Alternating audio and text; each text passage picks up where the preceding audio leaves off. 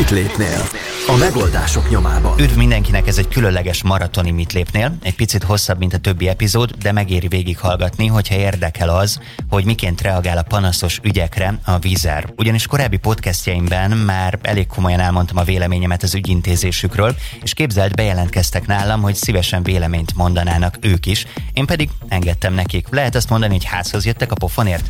Nem tudom, majd eldöntöd a mostani műsor után, és kíváncsi vagyok a te tapasztalataidra is, de arra készülj, hogy következik egy beszélgetés a Vizer szóvivőjével. Az, hogy nem száll föl egy repülőgép Budapestről vagy Londonból vagy valahonnan, miközben más repülőgép felszáll. Egyébként ilyen eseteink is voltak tavaly, tehát inkább földön tartjuk, mint hogy bármi gubansz legyen a levegőben. Utána beszélgetek egy fogyasztóvédelmis barátommal. Én azt gondolom, hogy az a, az, az összeg, amit pluszba ki kellett fizetned, ugye az ő ö, rendszerhibájuk miatt, ö, az biztos, hogy, ö, hogy arra van jogalapod, ö, hiszen valóban az ő szolgáltatásuk nem úgy működött, ahogy arra ti szerződést kötöttetek, ezért plusz költségen merült fel, tehát károt származott ebből. És ezután pedig, ahelyett, hogy ha szokott módon lezárnánk a podcast epizódot, a vizeres szóvivő azt is elmondja egy később rögzített telefonos beszélgetésünk során, hogy mire jutott, és igazat tud-e adni nekem a vizerrel kapcsolatos panaszaimban. Nem azért, mert én itt dolgozom, hanem amúgy is azt gondolom,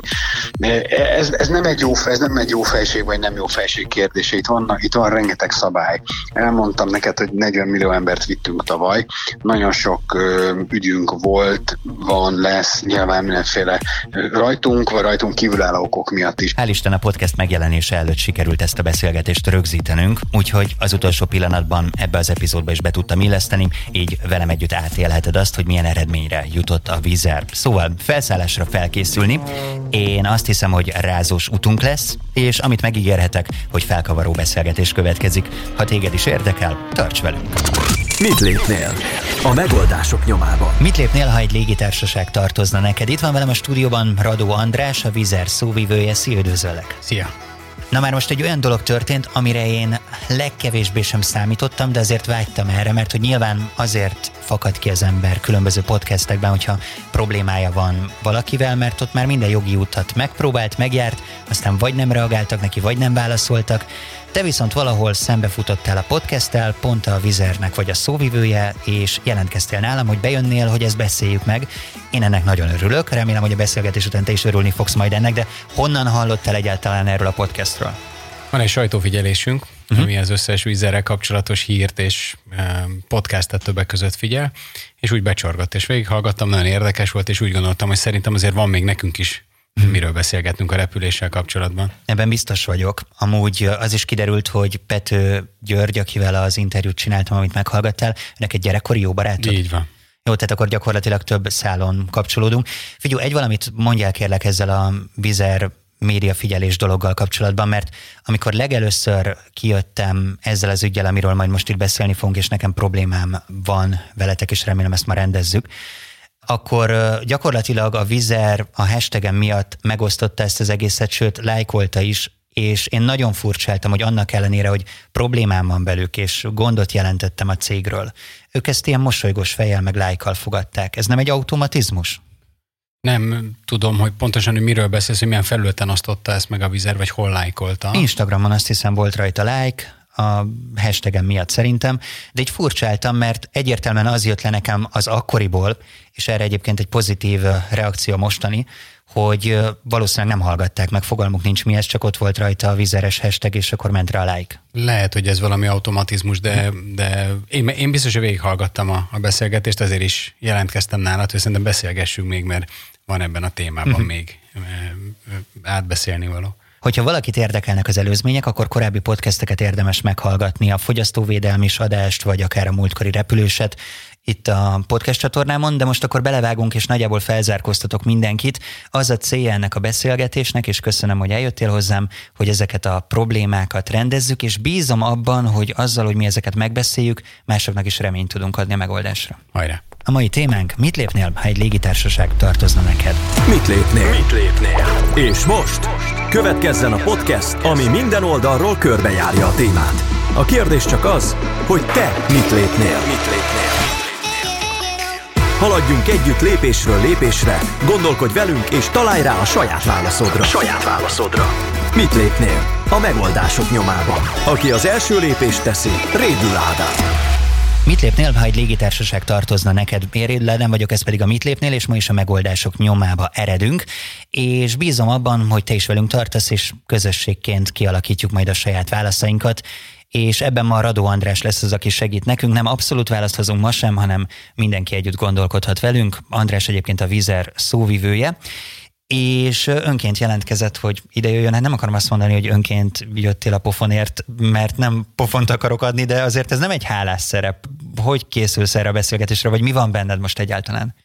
Én azt gondolom, hogy ez egy hálás szerep. Igen? És nekem, nekem ez a munkaköröm, tehát hogy én, én elég sokszor kerültem már olyan helyzetbe, ahol a, a kérdező társ, a riporter azt gondolta, hogy hú, én most ide tartom tényleg az arcomat egy pofonért, én, vagy, vagy többért. Én azt gondolom, hogy, hogy érdemes megismerni egy légitársaság jelen esetben a vizer álláspontját is, és minden éremnek két oldala van. Tehát volt tavaly, tavaly előtt a vizerrel kapcsolatban elég sok hír, nem csak jó, mm. és nekem az a célom, hogy megértsék az emberek, megértsétek ti, megérts te, hogy, hogy mi, hogy működik a légitársaságnál, a te panaszod jogos-e, én megpróbálok majd a uh-huh. rendelkezésre álló információm alapján ebben segíteni, illetve hogyha nem jogos a te panaszod, akkor miért nem jogos? És hogy itt a vizera hibás esetleg, az is lehet, tehát az is elképzelhető, bár mindent megteszünk, hogy, hogy minél gyorsabban rendezünk minden ügyet, de előfordulhat, hogy nálunk akadt el valahogy, illetve hát nagyon sok esetben kiderül nem csak Magyarországon, hanem külföldi panaszok esetén is,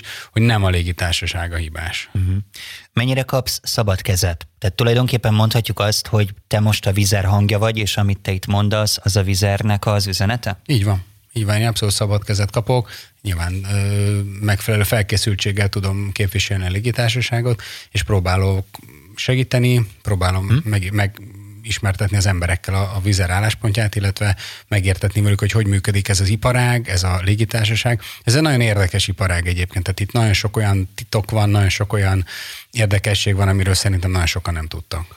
És ez a felkészülés, amit most mondtál, ez miből fakad? Te olvasgatsz, kapsz rengeteg ilyen kiképzőanyagot, vagy a vezetőkkel együtt ebédelsz, és ott megbeszélitek a dolgokat, vagy honnan tudod te azt, hogy mi a vizer üzenete? Évek óta a vizernél dolgozom, úgyhogy, úgyhogy már eléggé tudom, hogy mi a vizer üzenete, és, és pontosan tudom azokat a, azokat a válaszokat, nyilván nem mindig esetben lehet sablon válaszokat adni, de, de pontosan tudom, hmm. hogy merre halad a cég, hogy mik azok a problémák, amikkel az utasok szembesülnek, mik azok a, azok a problémák, amikkel mi szembesülünk, hol van ezeknek a meccéspontja, hogy tudjuk ezt megoldani, mit tettünk azért, hogy könnyebbé, gördülékenyebbé tegyük az üzemeltetést, gördülékenyebbé tegyük a, az utasokkal való kommunikációt, a problémák megoldását. Szóval elég, hmm. 20, több mint 25 piac tartozik hozzám a vízeren belül, úgyhogy elég sok újságírói kérdést kapok, meg elég sok ö, ö, utastól is érkezik hozzánk kérdés, úgyhogy szerintem nincs már nagyon olyan kérdés és olyan témakör, amiben nem nyilatkoztam volna még, vagy nem adtam hmm. volna, ne adtam volna választ. No, hát akkor ugorjunk a közepébe. Szépen lassan haladunk majd a személyes sztoriaim felé, de először egy-két olyan kérdést fogalmaznék meg, ami így az előző pilótás beszélgetéseim után felmerült hallgatókban és bennem. Például ez a COVID-19 helyzet, aminek következtében ugye most több pilóta van úgy, mint ahogyan Pető Gyuri barátom is, hogy volt egy időszak, amikor kényszerből nem repülhetett, és hát így egy kiesés után kell újra a pilóta fülkében beülni a botkormány mögé. Ez szerinted veszélyezteti a légi közlekedést a következő hónapokban? Gyuri mondta, hogy szerint itt előfordulhat egy-két balesete miatt. A vizernél nem fordulhat ez elő. A Vizernek van itt Budapesten egy kiképzőközpontja, amit két évvel, két évvel ezelőtt, majdnem pontosan két évvel ezelőtt, mert november 29-én adtunk át 2018-ban. Itt van három szimulátor, abból kettő úgynevezett full flight, tehát teljes mozgó szimulátor, és egy fixed uh, szimulátor. Elképesztően élethű uh, szimulátorok, ezek repülőgép szimulátorok, ahol a pilótáknak kötelezően járniuk kell. Mm. És ott, ott, ott folyamatosan kép, képzik magukat, továbbképzik magukat, szinten tartják, illetve rengeteg az iparákban ö, kötelező egyébként, és törvények által megszabott ö, tréningeken kell részt vegyenek. Tehát nyilván ö, kevesebbet repülnek most a mi pilótáink is, mint, mint normál esetben, hiszen sokkal kevesebb ö, járatunk van, nyilván ez most nem meglepő, de ettől függetlenül a, a képzések azok folytatódnak, az éves rendes képzések, az ismétlődő képzések ugyanúgy megvannak, és egy ilyen szimulátort vezetni az ugyanolyan élmény nyújt, hmm. mint egy repülőgépet, majdnem ugyanolyat. Ez jó hallani. És a fapados névvel mi a viszonyod, vagy mi a viszonyotok? Tehát az oké nektek, hogy a vizert fapadosként emlegetjük? Ez egy pozitív valami? Nem, nem egy pozitív, nem is szeretjük. Ugye a magyarul hivatalosan diszkont légitársaság, okay. eh, angolul low cost, uh-huh. ami ha van egy percem erre, akkor el is mondanám, mert szerintem kevesen tudják, hogy a low cost az mire vonatkozik. Nagyon sokan azt gondolják, hogy az a jegy árára vonatkozik, az alacsony költség, de ez nem, ez a, ez a légitársaság üzemeltetési költségére vonatkozik, üzemeltetési szintjére, mm. költségszintjére. Ugye a Vizer az a két ULCC, tehát Ultra Low Cost Carrier egyike, nagyon sokan próbálnak ebbe a csapatba bejönni, de itt pont ez a lényeg, hogy nagyon-nagyon alacsonyan tartjuk a működési költségeinket, és a végén, hogyha mindent jól csinálunk, akkor természetesen ennek köszönhetően tudjuk a jegyárakat is alacsonyan tartani. És fakad ebből az, amit Gyuri mondott még azt hiszem egy korábbi műsorban, hogy ennek köszönhetően azért bőven előfordul, hogy kevésbé tapasztalt fiatalabb pilóták dolgoznak nálatok. Nagyon sok fiatal pilóta dolgozik nálunk, ez így van, de ö, ugye a repülőgép ö, kokpitjében, a pilóta fülkében két ülés található. Az egy a baloldali a kapitány, a parancsnoki ülés, a jobboldali pedig az első tisztülése. Uh-huh. Nagyon-nagyon szigorú, és én úgy tudom, hogy illetve biztos vagyok benne, hogy az iparági sztenderdeknél szigorú kiképzési folyamat van nálunk, tehát nem engedünk senkit a baloldali ülésbe, illetve nem, még a jobboldali ülésbe se engedünk, tehát első tiszt pozícióba se, ha nincs megfelelő képzettsége. Valóban a vizernél egyébként gyorsabban lehet előre haladni, mint mondjuk más légitársaságoknál. Tehát egy Alitáliánál, egy Lufthansa-nál, egy Air France KLM-nél tizenéveket kell ülni a jobboldali székben, mielőtt átülhet és meg, megcsinálhatja a kapitányi vizsgát de semmiféleképpen nem azt jelenti, hogy nincsenek meg az elvárások, sőt, nagyon is szigorú elvárások vannak nálunk, talán szigorúbbak egyébként, mint máshol, és ugye mi a repülőgépeinket körülbelül naponta 12 és 13 órát reptetjük normál időben, de most nem a covidos időszakról beszélünk, tehát nagyon-nagyon sokat repülnek a pilótáink, nagyon-nagyon sok tapasztalatot szereznek, nagyon széles spektrumon repülnek, tehát 163 repülőtérre repülünk, tehát ott tényleg Abu Dhabi-tól egészen a Kanári-szigetekig, vagy Izlandig, és Gdansk, vagy sőt, hmm. most már Alta az Norvégia egyik északi csücskétől tényleg Teneriféig. Minden, Eddig minden talán azok a kérdések, amiket más is feltehetett már, most pedig igyekszem majd olyanokat kérdezni, amik ennél talán kicsit személyesebbek. Hadd térjek ki rögtön egy mellékvágányra, amire hát nagyon kíváncsi vagyok, mert én nem vagyok pilóta, de azért érdekelne. Ebbe a szimulátorba, amiről beszéltél, beültél már valaha, próbáltál repülni? Be. Próbáltam. mennyit voltál levegőben, vagy egyáltalán följutottál le? Följutottam, hát nem könnyű. Nem, nem könnyű, kicsit oda is vertem, amikor leszálltunk. Nagyon élethű egyébként az is, amikor oda csapod a gépet, aztán Budapest körül mentem egy kört. És hogyha mondjuk egy pilóta visszatér egy ilyen nagyobb kihagyás után, és tegyük azt ezzel a szimulátorral három-négyszer odaveri a gépet, erről kap értesítést valamilyen felettese, vagy ezt így titokban tudja tartani? Nem tud semmit titokban tartani. Egyrészt azért nem, mert a kiképző pilóták ott ülnek mindig. Uh-huh. Tehát ez egy háromüléses szimulátor, amiben hátul ül a, a kiképző tiszt, aki egyébként ez egy elképesztő technológia, egy monitor előtt ül a, a kiképző parancsnok is, és ő nyomogatja a gombokat, és bármit bármikor be tud adni. Tehát, hogyha egy madárrajt be tud adni, hmm. villámcsapást, esőt, havat, bármit. Gondolom civilként ez nem tesztelhető. Civilként nem. Tehát ehhez nagyon jóban kell lenni veletek. Említetted többször a COVID-19 helyzetet, nyilván itt is vannak az alapkérdések, meg a sablon témák, de talán ennél egyel mélyebbre menve menjünk bele abba, hogy most bajban van a vizer? Nincs bajban a vizer egyáltalán. Komolyan ezt kimondod? Ezt mert ezt nagyobb légitársaságok sem mondják ki, pont é. azért, mert nem tudják, hogy mi, mi lesz holnap.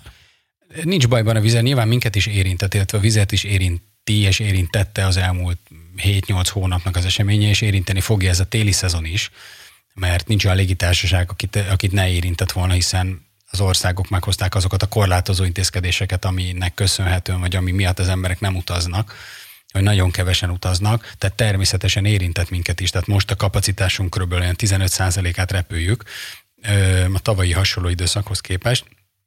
Érintett, de elég stabil pénzügyi állapotban van a vizer, nagyon sok továbbra is szabadon felhasználható készpénze van, úgyhogy a Vizer az egyik a légitársaság a kevesek közül, akik, akik nagyon jó eséllyel túl fogják élni ezt a, ezt a, ezt a krízist, és mi már arra készülünk, hogy mi lesz a COVID utáni időszakban, hiszen továbbra is azon kevés légitársaságok közé tartozunk, akik veszik át a repülőgépeiket, a megrendelt repülőgépeiket. Több mint 250 repülőgépünk van fixen megrendelve az Airbusnál, és idén is több, több mint 10 gépet vettünk át. Na jó, de ilyenkor nem fogja valaki a fejét, hogy kár volt megrendelni, vagy nem most kellett volna? Egyáltalán nem, mert, mert, ez egy, mert ebben az iparágban, az, a, amit korábban beszéltünk, az egységköltség, az alacsony költség hmm. számít. És amikor eldől, eldördül újra a startpisztoly, képletesen, amikor újra, újra lehet repülni rendesen, akkor a vizer lesz az, akinek nagyon alacsony költségei lesznek. Még alacsonyabban fogjuk tudni tartani a költségeinket, mert modern repülőgépeink lesznek. Na várjál, erről még mindjárt beszélünk, de előtte akkor mind tudtok most spórolni? Mert ugye most egy olyan időszak van, amikor kevesebb gép száll fel, viszont erre is költeni kell, nyilván a személyzetet nem lehet elbocsájtani. Mi az, amin meg tudjátok húzni a nadrágszíjat, vagy nincs erre szükségetek? Természetesen már, már eddig is meghúztuk, te már tavasszal is meghúztuk a, a nadrágszíjat különböző intézkedésekkel. Veszük át az új gépeket, nyilván annak a karbantartási költsége eleve kevesebb, mint egy régebbi gépnek. Ez ugyanolyan, mint egy autó. Hogyha van egy új autód, azt tudod használni, mm. anélkül, hogy szervizbe mennél vele gyakrabban. Ha van egy régi autód, hát az néha lerobban, azzal sokkal többet kell szervizben, sokkal többet kell karbantartásra költeni. Sajnos el kellett bocsátanunk 19%-nyi embert, ez kb. 1000 ember volt, ezt még tavasszal tettük meg illetve megpróbálunk most például nagyon sok olyan alternatív lehetőség, repülési lehetőséget felkutatni, amivel valamilyen bevételt tudunk generálni, az embereknek tudunk munkát adni, a kollégáinknak tudunk munkát adni, a repülőgépeket tudjuk repülni, bevételt tudunk generálni. Például? Például charterjáratok, sportcsapatoknak, magyar sportcsapatokat is szállítunk, külföldi sportcsapatokat is szállítunk. Ugye azért most sajnos elég limitált azoknak minden országban a köre, akik tudnak repülni. Láttam valamelyik cégnél ilyet, hogy Budapestről szállnak fel, és Budapesten szállnak le valamilyen belföldi körutazás. Csináltak, igen, most októberben egy, egy ködös napon ilyet, mi ilyet nem csináltunk, de, de nagyon szívesen kiszolgálunk olyan cégeket, sportcsapatokat, akiknek mondjuk egy nemzetközi tornára kell repülniük, és akkor mm. ezeket, ezeket sportolókat szállítjuk. Mondtad azt, hogy ennek az újításnak, meg az új gépeknek köszönhetően olcsóban tudjátok tartani az árakat, és értem azt, hogy a többi társasághoz képest, mert nyilván ezt folyamatosan figyelitek, monitorozzátok, de mit jósolsz így a COVID utáni időszakra? Az lesz, hogy az összes repülőjegyár beleértve az olcsóbbak is, jóval drágábbak lesznek, mert hirtelen akarják visszagyűjteni a légitársaságok a pénzt, illetve bepótolni ezt, ami kiesett, vagy nem kell attól tartani, hogy majd itt horrorisztikus jegyárakra számítsunk, mert hogy igazából több társaság csődbe megy, kevesebb a konkurens. Nem kell attól tartani, hogy megemelkednek az árak, bár kutatásaink, a felméréseink azt mutatják, hogy az emberek a repüléstől magától nem félnek. Tehát attól nem mhm. félnek, hogy, hogy a repülőgépen megfertőződnek. Ha gondolod, erről még beszéljünk egy picit, mert ez egy érdekes téma lehet, hogy mennyire tiszta a repülőgép. Sok, sokunk, vagy sokak gondolataival ellentétben mennyire tiszta egy repülőgépnek a hát ott leginkább az érdekel, hogy itt a légkeringetés miatt nem az a helyzet, hogy igazából tök mindegy, hogy mi van ott, mert hogyha valaki mondjuk fertőzötten belekőg ebbe a rendszerbe, akkor úgyis körbe megy. Na, erről beszélünk, erről térünk vissza, csak előbb válaszolok okay. erre a kérdésedre. Tehát, hogy azért nem lesznek drágább, tehát az emberek nem félnek alapvetően a repüléstől. A túlnyomó többsége inkább attól tart, hogy esetleg törlik a járatát, mert, mert nem lehet beutazni, vagy ha beutazik, akkor ott belép valamelyik országba, akkor ott karanténba kell kerülni, vagy nem tud hazajönni, tehát ezektől tartanak.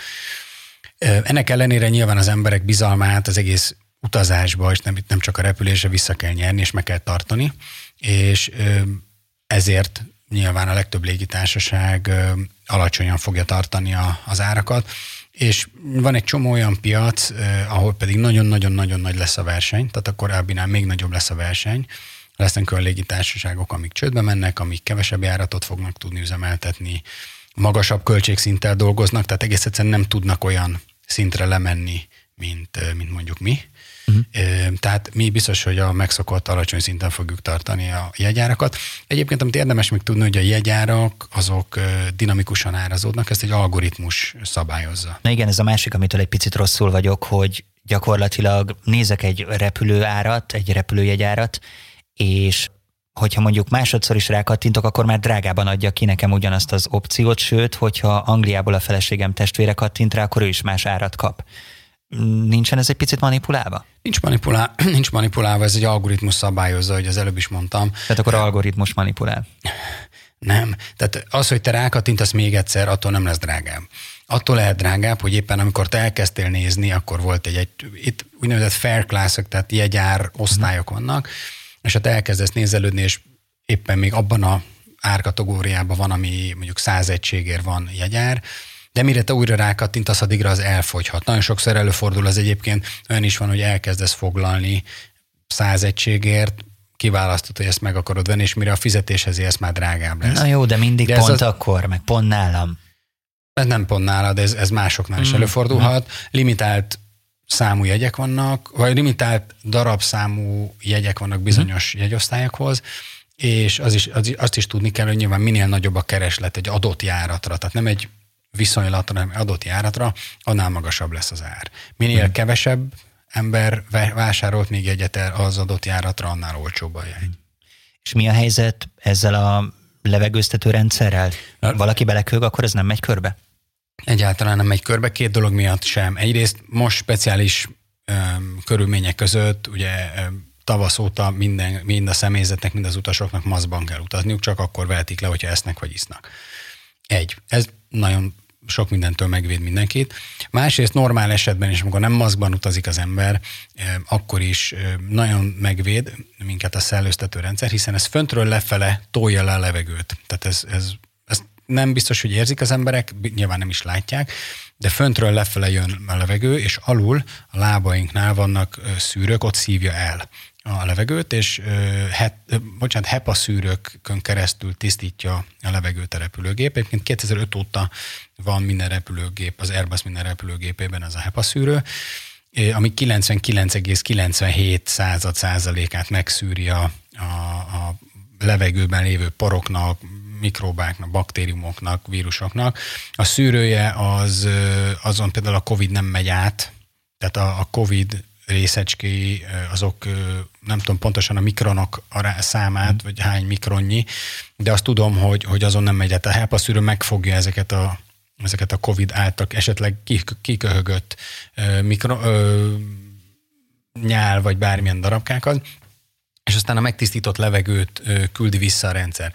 Körülbelül egy, a mi általunk használt Airbus repülőgépeknek körülbelül két-három percenként a teljes kabinlevegő lecserélődik.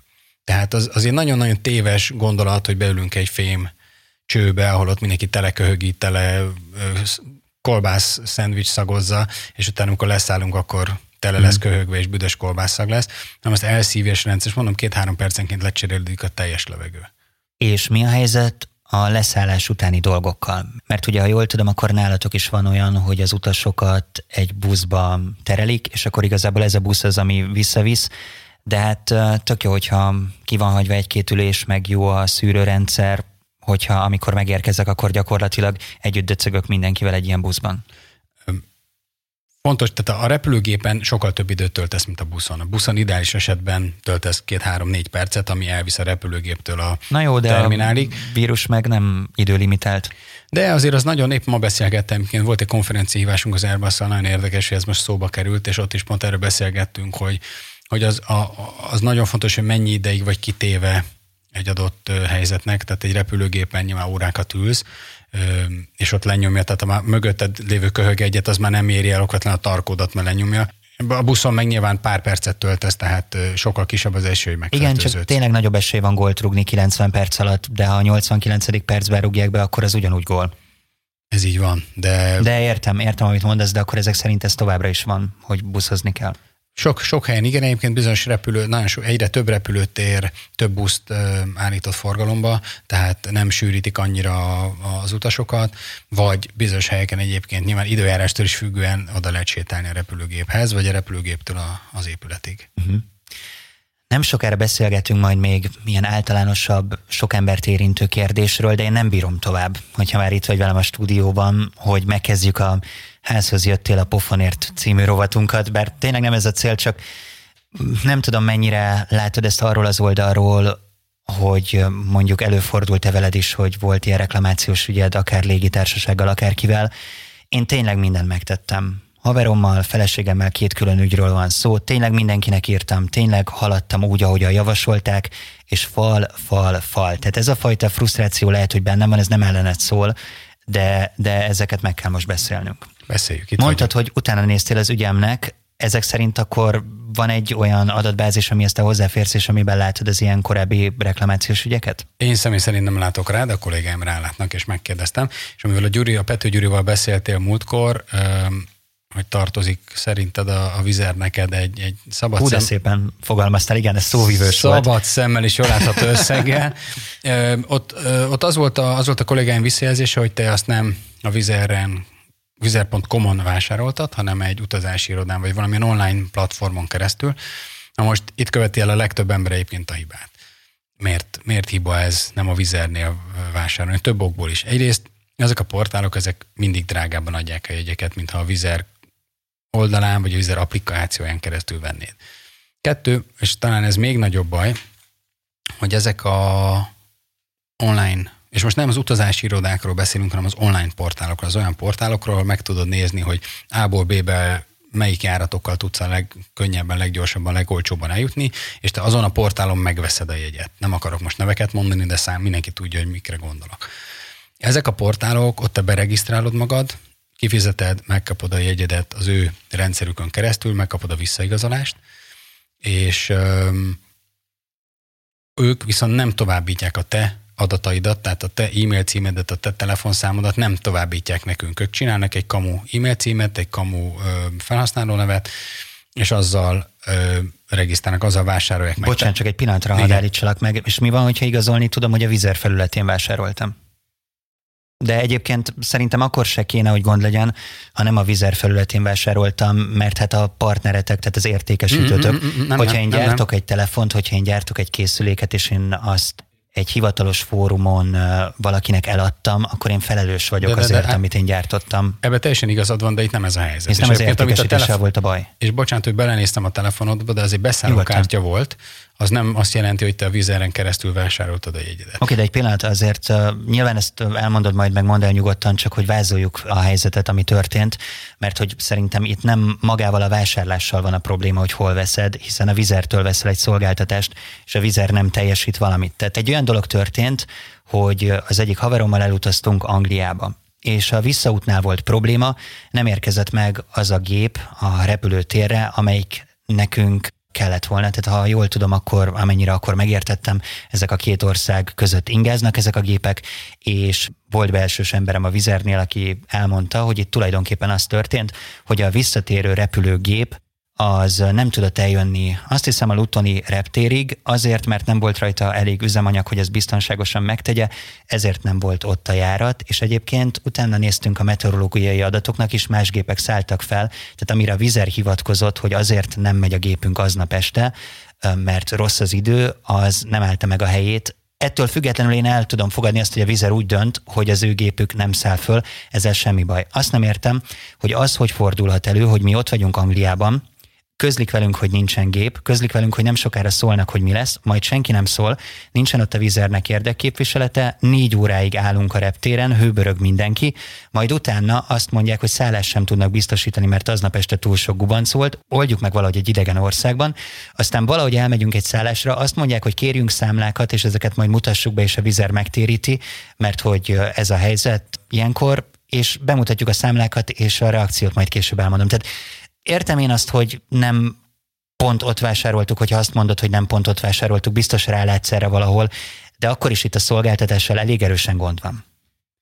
Na, kezdjük akkor, tehát lépjünk vissza, és erre is fog válaszolni. Okay. Tehát a visszatérve... Én lenyugszom. Visszatérve az eredeti, ez egy előző kérdése. Tehát azért nem jó ügynökségen keresztül, vagy bármilyen online platformon keresztül venni, mert nem tudjuk értesíteni az utasokat, ha bármi történik.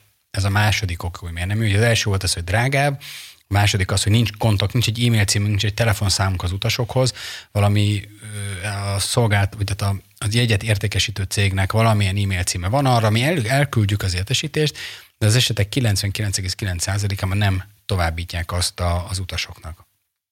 Három, amikor bármi kompenzációról van szó, és most elég sok ilyen ügybe futok bele, tehát nagyon sok ilyet látok, akkor az van, hogy mi visszatérítjük ezeknek az online platformoknak a, jogos kárigényt gyorsan, a megadott határidőn belül, és ők nem továbbítják az utasnak. De térjünk át a te kérdésedre. Ö, nem ismerem pontosan a szituációt, azt biztos, azt elképzelhetetlennek tartom, hogy, hogy nem volt elég üzemanyag a repülőgépben, tehát ott jóval több üzemanyag van, erre vannak protokollok, hogy mennyi üzemanyaggal kell nekindulni, tehát bármi van, le kell tudnia szállni valahol környéken, tehát olyan nincs, hogy, hogy útközben derül ki, hogy elfogy az üzemanyag. Tehát ez, ez túl van biztosítva, sőt, még leszállás után, a túlbiztosítás is után kell több tonna üzemanyagnak maradni a repülőgében, tehát ez, ez, ez, ez biztos, hogy ebben a formában nem igaz. Az, hogy nem száll fel egy repülőgép Budapestről, vagy Londonból, vagy valahonnan, miközben más repülőgép felszáll. Egyébként ilyen eseteink is voltak tavaly, tehát erről még pont beszéltem is tavaly vagy tavaly előtt. Az, az, az jelenthet más belső szabályokat, jelenthet más repülőgép típus, lehet nálunk szigorúbb a szabályozás, hogy bizonyos ö, időjárási viszonyokban nem szállhat fel a repülőgép, mert inkább földön tartjuk, mint hogy bármi gubanc legyen a levegőben. Öm, az Ugyancsak tavaly nyári eset egyébként, hogy Gatwicken ragadt egy repülőgépünk, meghibásodott éjjel, éjfélkor, vagy nem, nem tudom pontosan, nagyon-nagyon későn.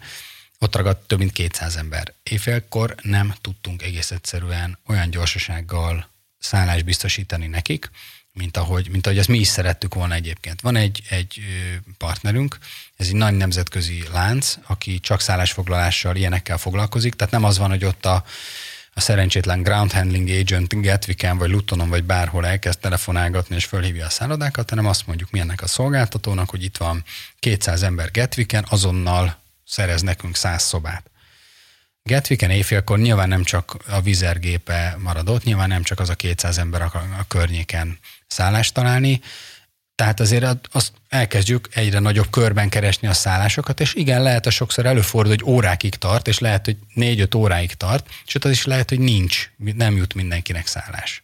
Egy fél pillanatra itt hadd szakítsalak félben, mert 99,9%-ig biztos voltam abban, hogy a vizer felületén vettük a jegyet, uh-huh és ezt azért gondolom, mert hogy akkor csináltunk magunknak accountot, meg emlékszem, hogy ezzel bénáztunk is, de most ráírtam a haveromra, nem bunkóságból SMS-eztem, akivel kint voltam, és visszaírt, hogy a ti felületeken vettük, tehát ez száz százalék, nem tudom honnan van az információd, de mi nálatok vettük. Akkor lehet, hogy másik uh, foglalásodat néztem, amiről múltkor lehet uh, néz, beszéltetek a Gyurival. Mm. Mindegy, ebben az esetben egyébként teljesen mindegy, mert, mert ha nálunk veszed, akkor is, vagy ha nem nálunk veszed, akkor is itt a visszatérítésnél lehet gond. De mi a helyzet akkor a kártérítéssel? a kártér... nyilván megvannak a számlák a szállásról, megvannak a számlák az ételről, itt van a reklamációs levél előttem, direkt kinyomtattam, amit, amit elküldtünk nektek is miért nem térítitek egyből? Ha megadod nekem, a, a, majd akkor utána nézek, most nyilván ezt nem akarom itt a, a, a néz, vagy a hallgatók előtt ezt e, a személyes adataidat, vagy ezeket bekérni. Utána fogok nézni. Hmm. Az, elő, az biztos, és ezt határozottan tudom állítani, hogy az esetek szerintem 90 plusz százalékában határidőn belül vissza tudjuk téríteni a dolgokat. Vannak olyan esetek, amikor valahol valami miatt ez elakad, vagy azért, mert más pénznemben ö, kell. Most az egyik ismerősöm egyébként ö, nemrég besz, ö, keresett meg, hogy nem kapja vissza ugyanígy a pénzét a vizertől, mm. és kiderül, de ez októberben volt. Gondolom, hiszem. írják az SMS-eket a barátait, csak így amikor nem is vagy munkában. Nagyon sok, nagyon sok, barát, a pénzem, meg nagyon sok barátom lett, mióta a vizernél dolgozom, de hogy viccet félretéve, tehát, hogy és azt mondta, hogy figyelj, én repültem, repültem volna, azt hmm. hiszem törölték a járatát, április-májusban valahogy így, és nem kaptam még mindig meg a pénzt, és most már elegem van egy kicsit. És utána néztünk, és kiderült, hogy mi május 20 valahanyadikán elutaltuk a pénzt a banknak. A bank állította, hogy nincs nála. Én láttam a bizonylatot, én láttam a kimutatást, láttam, hogy mit tényleg elutaltuk, és bement a bankba, és addig ültött, míg a bank megtalálta. Hmm. Nem azt mondom, hogy nálad is ugyanez a helyzet, Persze. de vannak olyan, vannak olyan esetek, ami valami miatt lehet, hogy beragadt a mi rendszerünkbe, tehát ilyen is előfordulhat. Ez az eseteknek kevesebb, mint 10%-a.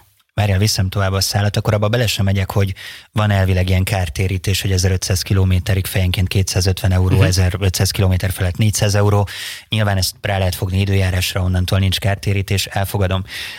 Bár egyébként szerintem hogy hét ennek azért utána megyünk, akkor kiderül, hogy nem azért nem szállt fel a gép, de hát ezt nem tudom bizonyítani sehogy. Viszont maradjunk akkor ezeknél a számláknál, mert hogy ezen a fronton, ebben az ügyben azért jött nekünk válasz, uh-huh. Nagyon sokat kellett zörgetni, nagyon sok e-mailt kellett megírni, angolul, magyarul, újra küldeni, stb. És jött egy olyan válasz, hogy akkor ezt vizerpontokban rendeznék ezt a dolgot. Uh-huh. Tehát volt egy szándék, hogy vizerpontokban mi megkapjuk. Na de nekünk nem a vizerpont kell nyilván, mert a szállodában nem vizerponttal fizettünk, az étteremben nem azzal fizettünk, stb. És ezt vissza is írtuk rögtön erre a, a levére, és semmi válasz nem jött. Többször is kopogtattunk utána, de semmi válasz. Tehát ez szerinted miért fordulhatott elő, illetve kötelesek volnánk elfogadni a vizerpontot? Nyilván nem. Hogy nézek utána majd a, hmm. a konkrét esetnek, mert így azért nehéz részletek ismerete nélkül nyilatkozni. Az, abba biztos vagyok, hogy nagyon sok mindent automatizáltunk az elmúlt 7-8 hónapban, tehát azt tudom, hogy azért is tudtunk viszonylag gyorsan a, a, a túlnyomó többségnek kártérítést fizetni, vagy visszafizetni egy gyárát, mert az önkiszolgáló online felületünkön nagyon sok mindent el lehet intézni, anélkül, hogy levelezni kéne bárkivel. Uh-huh. Vannak nyilván olyan esetek, amikor levelezni kell, vannak olyan esetek, amikor, amikor be kell küldeni számlát, amikor az, a, a call centeressel uh-huh. levelezni kell, és bizony be kell ismerni, biztos, hogy vannak olyan esetek, és lehet, hogy a tiéd is olyan, amikor hibázik egy-egy, egy-egy ügynök, egy-egy call center ö, agent, akkor elnézést kérek, és elnézést kérünk, előfordul ö, ilyen is. De egyébként elakadhat egy ilyen ügymenet? Tehát ez előfordulhat, hogy bejön hozzátok egy levél a hivatalos e-mail címre, és arra nem megy ki válasz? Nem, ez... mindig, mindig megy ki válasz, tehát, tehát mindig van follow-up. Lehetnek olyan pontok a rendszerben, hmm. ahol valamiért esetleg rossz gombot nyom, nem megfelelő választ ad, valamiért lezártnak tekinti az ügyet. Van olyan egyébként sokszor, hogy az, hogy az ügyfél nem válaszol, folyamatosan reklamál nálunk, vagy már a sajtóban, hogy a vizer nem, nem reagált, nem kapta vissza, nem adta vissza az ügyfél pénzét, az utas pénzét, és közben kiderül, hogy tőle várunk dokumentumokat. Mm. Tehát, hogy itt azért azért mondom, hogy érdemes, és nem azt mondom, hogy mi sose hibázunk, de én azt látom, hogy azért esetek nagyon nagy részében a folyamat rendben van. Ezt nagyon köszönöm, és csak hogy teljesen fair play legyen, én azt megígérem neked, hogyha ezek az ügyek rendeződnek, akkor ezt mindenképpen tudatom majd, mert nyilván most ezt nem tudod itt megoldani, de kíváncsi vagyok, és ennek az utóéletét szívesen lekövetem. Tetszik az, hogy tudsz például és mersz bocsánatot kérni. Ez egy szimpatikus dolog.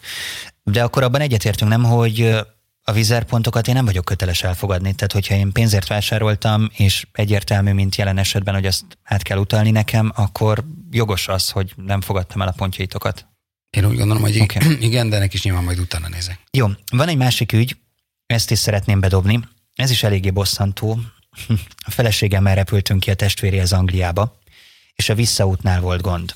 Nem tudom, merre rákerestél, ezt megtaláltad? Nem, nem, nem, nem erről volt valami? Oké, okay, az történt, hogy ugye visszafelé be kell csekkolni. Ezt nem tudom megtenni jóval előbb, illetve meg tudnám tenni, gondolom, csak extra pénzért van valami ilyesmi, hogy hogyha Akinek priority van, annak az meg az be mm. tud csekkolni 30 nappal előbb, amúgy 48 órával előbb lehet Igen, online. és ez az online checking, ez egy ingyenes dolog, kéne, hogy legyen. Ez és mi erre készültünk, Mm, nem tudom, azt hiszem fél nappal a visszaút előtt, vagy egy nappal a visszaút előtt felmentünk erre a felületre, a felület nem működött. Nyilván lehet a ti hibátok, lehet emberi mulasztás, tök mindegy, nem működött a felület.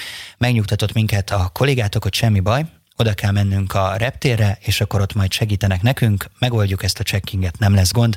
Nyilván mi feltételeztük, hogy mivel nem működik a rendszer, ezért ezt mi ingyenesen megoldhatjuk. Megjelentünk a reptéren, az volt az első probléma, hogy Vizer kolléga sehol. Tehát, hogy uh, nyilván nem elvárható, hogy a világ minden pontján ott legyetek, de szerintem az elvárható, hogy valaki, aki az ügyetekben léphet, vagy dönthet, az legyen ott, vagy legalább telefonon legyen elérhető, mert az sem volt, nem csak mi nem értük el, hanem az ottaniak sem. És mondták, hogy hát sajnos itt már csak pénzért lehet checkingolni, én fölírtam magamnak, az nekünk azon a napon 67 font, 27.196 forint volt, jó, ez lehet, hogy ma járfolyam, tök mindegy, de ki kellett fizetnünk. Na most simán lehetünk egy olyan helyzetben, hogy azért utazunk vizerrel, mert nincs ennyi a számlánkon, vagy ezt nem tudjuk megoldani, akkor mi kint ragadunk? Vagy, vagy hogy lehet az, hogyha nem működik a felület, akkor nem evidens az, hogy ez megoldódjon? És kint azt mondták nekem, és még ez a mondat, és utána átadom a szót, hogy fizessük ki, hál' Isten olyan helyzetben voltunk, hogy ezt meg tudtuk tenni, visszajutottunk, hozzuk a számlát, és a vizer majd ezt megtéríti. Megírtuk levélben, csend, egy fillért nem láttunk belőle azóta sem. Nagyjából ez annyi, ez az összeg, mint amennyibe a repjegyünk került. Ezt sem tudom, hogy ebben miért van leállás, és hogy kétszer engem találnak el ilyen dolgok, belátható időn belül, ez pedig külön furcsa. Nem örök életemben a vizernél dolgoztam, viszont azelőtt is repültem elég sokat a mhm. vizerrel, meg más légitársasággal is. Nekem azt hiszem egyetlen egyszer volt gondom, nem a vizerrel egyébként, egy másik légitársaság, akik ott hagytak Párizsban. Um, előfordulhat az is, hogy nem működik a rendszerünk. Volt már erre példa, és ilyen esetben valóban kivizsgáljuk, hogy ak- akkor működött a rendszer, volt-e valami hiba, ami miatt te nem tudtál becsekkolni, és ha igen, akkor természetesen, ha jogos, akkor visszafizetjük ezt az összeget. Majd küldhet a szá- ennek, a, ennek a foglalásnak is az adatait, és ránézetek. És itt miért van csend? Tehát mi ezt megírtuk, elküldtük. Nem tudom, erre most nem tudok neked válaszolni. Mm. viszont azt, azt tudni kell, és az, az visszakanyarodva a korábbi témánkhoz, hogy low cost légitársaság. Úgy tudjuk többek között alacsonyan tartani a, az árainkat, hogy a végletekig leegyszerűsítjük a, a, a működési modellünket. Kiszedjük a, kiszedünk bármilyen olyan részt, ami komplikálná, ami, ami bonyolítaná az üzemeltetést, és, és alacsonyan tartjuk a jegyárakat, az, az alapszolgáltatások ára az alacsonyan mm. van, viszont nyilván, hogyha te nem tartod be a szabályokat, tehát hogyha te ne, vagy nem fizettél priority-t, és nem tudtál 30 nappal, tehát a kiutazásod előtt mondjuk már becsekkolni a visszaútra is, mm. vagy nem veszel csomagot, de nagyobb vagy nehezebb csomagot hozol a repülőtérre, vagy egyáltalán hozol csomagot, amit föl kell adni, és ott, ott veszed meg, akkor az drágább, mint hogyha online vetted volna. Meg mindig az a legolcsóbb egyébként, hogyha a foglalással egy időben megveszel minden szolgáltatást és terméket, amit szeretnél. Mm, ugyanakkor akkor ez most elképzelhető, hogy tök mindegy kinek a hibájából elromlik a rendszer, nem tudok online becsekkolni, pedig úgy lenne ingyenes, és nem biztosít az adott repülőtér vagy valamelyik vizerpartner ingyenes lehetőséget erre. Ha tudjuk... Ha nincs nálam pénz, ott maradok. Volt már arra is példa, hogy tudtuk, hogy valami vagy nálunk, vagy egy, mert ugye itt azért rengeteg rendszer, ami nem mindig a mi rendszerünk, tehát van mhm. csomó nemzetközi rendszer, amit mi használunk, ö, lerobbant, megállt, tavaly, tavaly előtt is voltak ilyen példák, összeomlott reggel a reggeli első hullám nyári indulásnál 12 gépnyi vízer utas képzeld el, az nem tudom, 12-szer mondjuk 200 ember, tömegek a repülőtéren, volt ilyen Izraelben, volt, tehát mindenhol, ahonnan indultak a reggeli gépek, nem tudtak becsekkolni, nem tudtak luggage teget, tehát a, a, a bőröndre a címkét nyomtat, nem tudtak becsekkolni az emberek. Ilyenkor természetesen, ha tudjuk, hogy egy nagyobb leállás van, vagy kimaradás van, akkor természetesen az egyértelmű, hogy nem, nem fizettetünk a, a az utasok alatt extra díjat, de vannak olyan, amikor ezt előre nem tudjuk, vagy éppen akkor nem tudjuk, ez csak utólag derül ki, vagy tényleg lehet, hogy a te mobiltelefonoddal, a te internet kapcsolatoddal van gond. Ilyenkor természetesen ha a mi hibánk, akkor visszafizetjük a pénzt, ez egyértelmű. Ha nem a mi hibánk, tehát hogyha nem a mi rendszereink voltak rosszak, hanem a kinti internet kapcsolat, vagy, vagy nem tudom, a telefonod éppen beakadt, akkor, akkor, akkor, nem, akkor nyilván nem jár. Tehát nem mi voltunk egyébként előre. kint az egyetlenek, akik ezzel küzdöttek. Voltak ott külföldiek is, akik szinte Magyarországra jöttek. Ott voltak olyanok, akik már temették, hogy azt mondták, hogy ők ennek utána nem mennek, mert ez sose oldódik meg. Én is egy kicsit azt érzem, hogy sosem oldódik meg, de, de tévegyek ebben. Tök jó lenne, hogyha erre rácáfolnál. De hogy Tehát... előfordul ilyen, értem én, csak hogy ilyenkor azért kéne valami olyan megoldás, hogy amikor én írok, akkor kapok rá választ, és nem elakad az ügymenet. A, a, a, szeretnék, mindenki megnyug, szeretnék mindenkit megnyugtatni, hogy a vize nem szivatja, és nem tudatosan szivatja az utasokat. Tehát, hogy ez, ez, ezt már többször megkaptam, megkaptuk, hogy ő be ezek, mert persze nem válaszolsz, és arra vársz, mm. hogy gyára vár a vizer, hogy majd akkor nem reklamálnak többet az emberek, meg majd akkor nálam marad az a 67 font nem, nem, tehát hogy nekünk abszolút nem erről szól az üzleti modellünk, nekünk arról szól az üzleti modell, hogy kiszámíthatóan mindennek ára van. Ha te nem csekkolsz be online, az 30 euró. Ha te nem vásárolsz jegye vagy csomagot, és a repülőtéren akarsz venni, az annyi. Ha előre veszel, más ár. Ha veszel priority be tudsz csekkolni 40, ö, 30 nappal előtte. Minden be van árazva, és azért fizetsz, amit te szeretnél, és csak azért fizetsz, és azt viszont meg is kapod. Nyilván, mint minden nagyobb rendszerben, itt is lehetnek hibák, lehetnek fennakadások. A, egy digitális légitársaság vagyunk, tehát nagyon sok mindent digitalizáltunk és automatizáltunk. Pontosan amiatt egyébként, amiről korábban beszélgettünk, hogy a, hogy a, a, az emberi, esetleges emberi mulasztások számát meg lehetőségét csökkentsük. Nyilván nem lehet még nem tart a világ olyan digitális szinten, mm. hogy teljesen kiiktassuk, főleg egy ilyen típusú cégnél az emberi kockázatot, meg az emberi tényezőt, de, de azon vagyunk, hogy, hogy minden, minden, minden ügyet megnyugtatóan elrendezzünk, és ne, ne úgy érezzék egyébként az emberek, hogy, hogy a, a légitárság szivatja őket. Ez tök szimpatikus, meg érthető, hogy ez az üzleti modell, és ez jól is hangzik. Most itt felhoztam két saját ügyet. Ezekből szerintem van egy jogos követelésem, nyilván ennek utána fogsz nézni, kiderül, hogy igazam van, vagy nincsen, de ha tegyük azt, kiderül, hogy igazam van akkor én számíthatok kártérítésre azért, mert bár nem szándékosan, de hosszú időn keresztül húzta az időmet a vizer, és gyakorlatilag az én pénzem nálatok volt? Erre most nem tudok neked válaszolni, ez majd az ügyek ismeretében erre majd azt megkapod a választ. Ennél fontosabb kérdés viszont, hogy ezek az én ügyeim. Tök jó, hogy van egy podcast csatornám, tök jó, hogy ez eljut hozzád. Nagyon örülök neki, hogy jelentkeztetek, hogy itt vagy, de mi van azokkal, akiknek nincsen ilyen lehetőségük, és mondjuk hasonló ügybe szorultak? keressenek ilyen repülős cégeket, vagy olyan, nem is repülős cégeket, olyan ügyvédeket, akik x százalékért vállalják ezeket az ügyeket.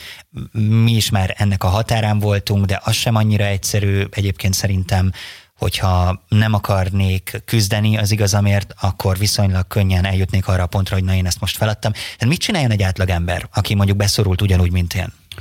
Remélem, hogy nagyon kevés ilyen ügy van, Sőt, tudom, hogy a, a töredéke, a tényleg pár százaléka lehet az ilyen beragadt pénzek, ahogy azt korábban is mondtam. Mm. Én azt gondolom, hogy mindenképpen írjon a megfelelő olyan vizeres online csatornákon, ahol ez be, ezeket be lehet jelenteni, írjon egy újabb levelet, és biztos vagyok benne, hogy ez bekerül újra akkor a rendszerbe, a hivatkozási alap, tehát a, a foglalási szám az újra megjelenik nálunk, és biztos vagyok benne, hogy a kollégáim ezzel újra fognak foglalkozni. Idén elképesztő mennyiségű ö, igény érkezett, hiszen főleg tavasszal, nyáron kevésbé, illetve hát most sajnos megint nagyon sok járatot kellett törölnünk, ezért is automatizáltunk nagyon sok folyamatot, hogy felgyorsítsuk ezeket a, ezeknek az ügyeknek a megoldását, és, és minél előbb vissza tudjuk utalni, vagy vízkreditben, tehát pontokban, vagy pénzben a, a, az utasok követeléseit. Na erről az általános helyzetről még nem sokára beszélgetünk majd, de most ahogyan drága mit lépnél hallgató megszoktad, mindig van egy activity rovat a műsorokban, és mivel ezzel a témával először Kis Benedek Damaris segítségével, aki fogyasztóvédelm is foglalkoztunk, arra gondoltam, hogy most is felhívom, és egy kicsit beszélgetünk erről a helyzetről, illetve arról, hogy mennyire klassz az, amikor egy cég bevállalja, hogy beleáll egy reklamációs helyzetbe. Mit lépnél? Activity. A vonal túlvégén Kis Benedek Damaris, a Fogyasztóvédők Magyarországi Egyesületének jogásza és a gazdasági versenyügyi tanácsadó irodahálózat koordinátora. Szia, üdvözöllek! Szia, én is üdvözöllek! Hát ugye, amikor először beleugrottunk ebbe a témába, akkor te voltál ebben segítségemre, hogyha valaki szeretné, akkor nyugodtan hallgassa vissza ezt a korábbi beszélgetésünket. Te megtetted, ugye, mielőtt most újra hívtalak? Így van, így van, az előbb hallgattam végig a beszélgetésünket. Milyen élmény volt kívülről hallgatni magad? Szuper. Jól van. Jó kis beszélgetés volt. Én is nagyon élveztem, ugyanúgy, ahogyan most az Andrással folytatott beszélgetésünket. Nagyon izgalmas ez a helyzet, hogy ők megkerestek engem. Mi a te meglátásod? Mennyire gyakori ez, hogy mondjuk egy ilyen problémás ügyben a két fél egymásra talál, és egymás között kezdenek intézkedni? Ez nagyon változó. Igazából azt tapasztalom, hogy, hogy ez nagyban függ a vállalkozás üzletpolitikáján, tehát hogy mennyire az a célja, hogy az a problémás ügy, panaszolt ügy még a felek között megoldódjon, és ő erre megkeres a saját lehetőségei között minden eszközt, hogy ezt megoldja, illetőleg nagyban múlik a fogyasztó magatartásán és hozzáállásán is, ugyanis hogyha azt tapasztalja a vállalkozás, hogy tudja a jogait, vagy legalábbis utána jár ennek, hangot is ad ennek, de azért együttműködő, tehát nem túl erőszakos vagy hisztérikus, akkor azért van egy ilyen keskeny kis mesdje, ahol azt tapasztaljuk, hogy ilyen szerencsés összetalálkozások esetén még akkor is alapvetően egy nem túl kellemes helyzetből adódik, de mégis egy ilyen útkereső nyitottság van mindkét fél részéről, akkor ez azért létrejöhet. Azért a leginkább azt tapasztaljuk, hogy hogyha van is nyitottság a felek között, akkor ez a békeltető testület előtt történik meg, és akkor mégiscsak jogi keretek között, és ott zajlik tulajdonképpen az egyezkedés, és a végén mindenki nagy örömére sikerül egyességet kötni tehát nem annyira ritka azért hál' Istennek, amikor a felek akár egymás között, akár egy kicsi jogi segítséggel, de végül is meg tudják oldani az ügyet. A te magánvéleményed szerint mennyire volt benne ebben a képletben az, hogy van egy podcast csatornám, és ez itt szembe jött velük? Tehát te is úgy látod, hogy ennek köszönhető nagyjából, hogy ők személyesen megkerestek engem? Én úgy érzem, hogy igen, hogy, hogy azért erőteljesen benne van az, hogy hogy ezt azért valamilyen szinten nyilvánosság elé lett tárva, hmm. és így tényleg nem csak pusztán magánlevelezésből értesülhettek erről a problémáról, hanem ilyen módon is. Amit én tapasztaltam, hogy nyilván itt a beszélgetés során a beszélgető partnerem megpróbálta először azokat a dolgokat elmondani és felhozni, amikben nincsen nekem igazam, és ami az ő oldalukat védheti. Nyilván szóvivőként ez a feladata, Viszont ami nekem nagyon szimpatikus volt, hogy olyan témákban, amikben kiderült, hogy mégis nekem van igazam, hajlandó volt bocsánatot kérni, illetve bevállalni azt, hogy ők is csak emberek. Elhangzott egyébként felvételen kívül egy ilyen mondat, hogy évente 40 millió magyar embert utaztatnak, nyilván ebbe egyébként belefér valamennyi hiba, vagy valamennyi hát fennakadás. Ez gyakori, hogy az a fél, aki általában mondjuk azt, hogy a sötét oldalon áll, már hogy az ügyekben, ő bocsánatot kér? Igen, én azt, azokat a tapasztalatokat tudom elmondani, amit leg, legtöbbször ugye békeltető testületi meghallgatás során tapasztalok, mint eljáró tag. Ugye nagyon sok mindennel lehet találkozni egy, egy ilyen békeltető testületi eljárás során. Nagyon pozitív kimenetelű, jó hangulatú békeltető eljárásokon, illetve hát nagyon parázs vagy kellemetlen helyzetű uh-huh. szituációk is vannak, és engem is nagy örömmel tölt el, vagy hát meleg, megelégedettséggel, amikor azt tapasztalom, hogy mindkét fél hajlandó arra, hogy az esetleges hibáit, pontatlanságait, vagy esetleges rossz hangnemét az ügy kezelésével kapcsolatban elismeri, és tényleg nagyon szoktam örülni, és azért tényleg meg kell erősítselek, hogy vannak vállalkozások, akik tényleg így állnak hozzá, hogy nyilvánvalóan elmondják azokat a helyzeteket, amikor úgy érzik, hogy ők helyesen jártak el, jogszerűen jártak el, üzletpolitikájuknak megfelelő lépéseket tettek, de azokat is elismerik, ahol nem teljesen megfelelően jártak el, vagy tényleg beismerik a hibát.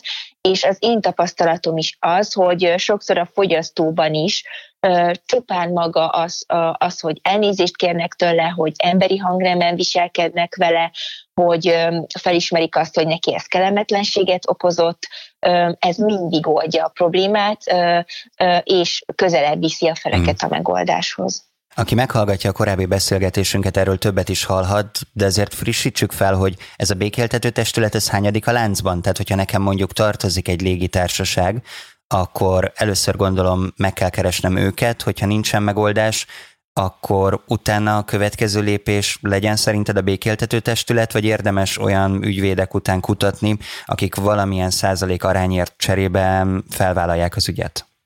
Ez attól függ, hogy nyilván a fogyasztó, vagy hát ebben az esetben például te, mennyire erőteljes lépéseket akarnak tenni az ügy megoldása érdekében. Tehát az első lépés, ez körülbelül az ilyen ügyintézés panaszolásnak a nulladik lépése, tehát ez, ez a legeslegfontosabb, amit meg kell tenni. Ez valóban az írásos panaszolás a vállalkozás felé. Ez, ez tényleg a legeslegfontosabb lépés.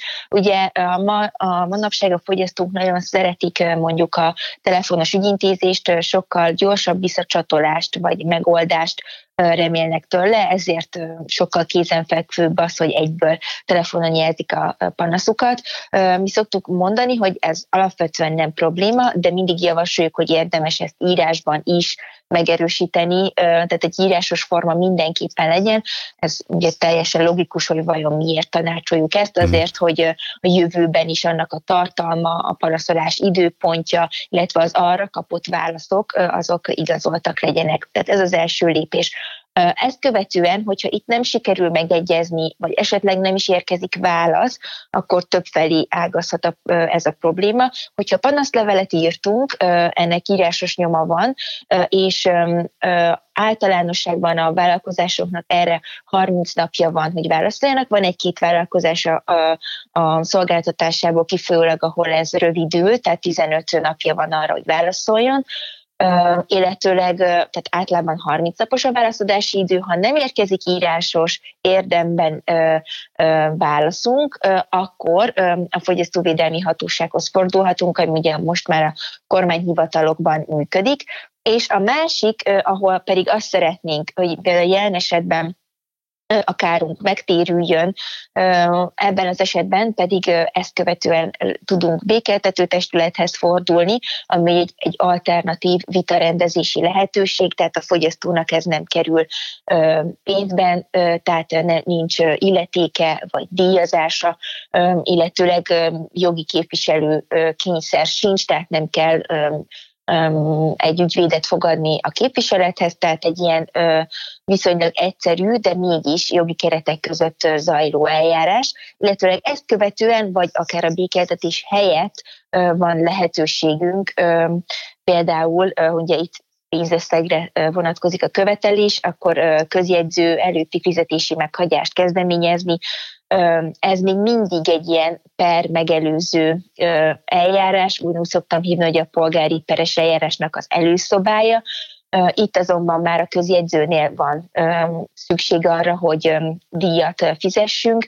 illetéket leróljunk, és ezt követően akkor a közjegyző fogja megkeresni hivatalos levélben a vállalkozást, és ebben az esetben, hogyha a vállalkozás továbbra is tartja azt, hogy ő nem tartozik semmivel, nem jogos a kártérítési igény, akkor ellent mond, azaz azt mondja, hogy ő nem tartozik, és akkor polgári per lesz belőle. Tehát leg, legvégső eset, ugye, egy ilyen eljárásnak vagy hát panasznak, hogyha a fogyasztó nem elégedett a megoldással, vagy nincs megoldás, akkor a peres eljárás. Igen, én a saját helyzetemből indulok ki, és azt kell, hogy mondjam, hogy sajnos ez egy nagyon bonyolult ügymenet, tényleg sok mindennek utána kell menni, beküldeni, megnézni, kivárni, megkérdezni, stb és saját magamon is tapasztalom, hogy volt egy olyan pont, amikor már azt mondtam, pedig én szeretek ezeknek utána menni, mert fontos az, hogy az igazságérzetem úgy ö, egyenesbe jöjjön, de én is sokszor azt éreztem, hogy na jó, ezen a ponton ezt elengedem, mert nem éri meg, meg nem érdemes ezzel már foglalkozni, szerintem sok cég arra appellál,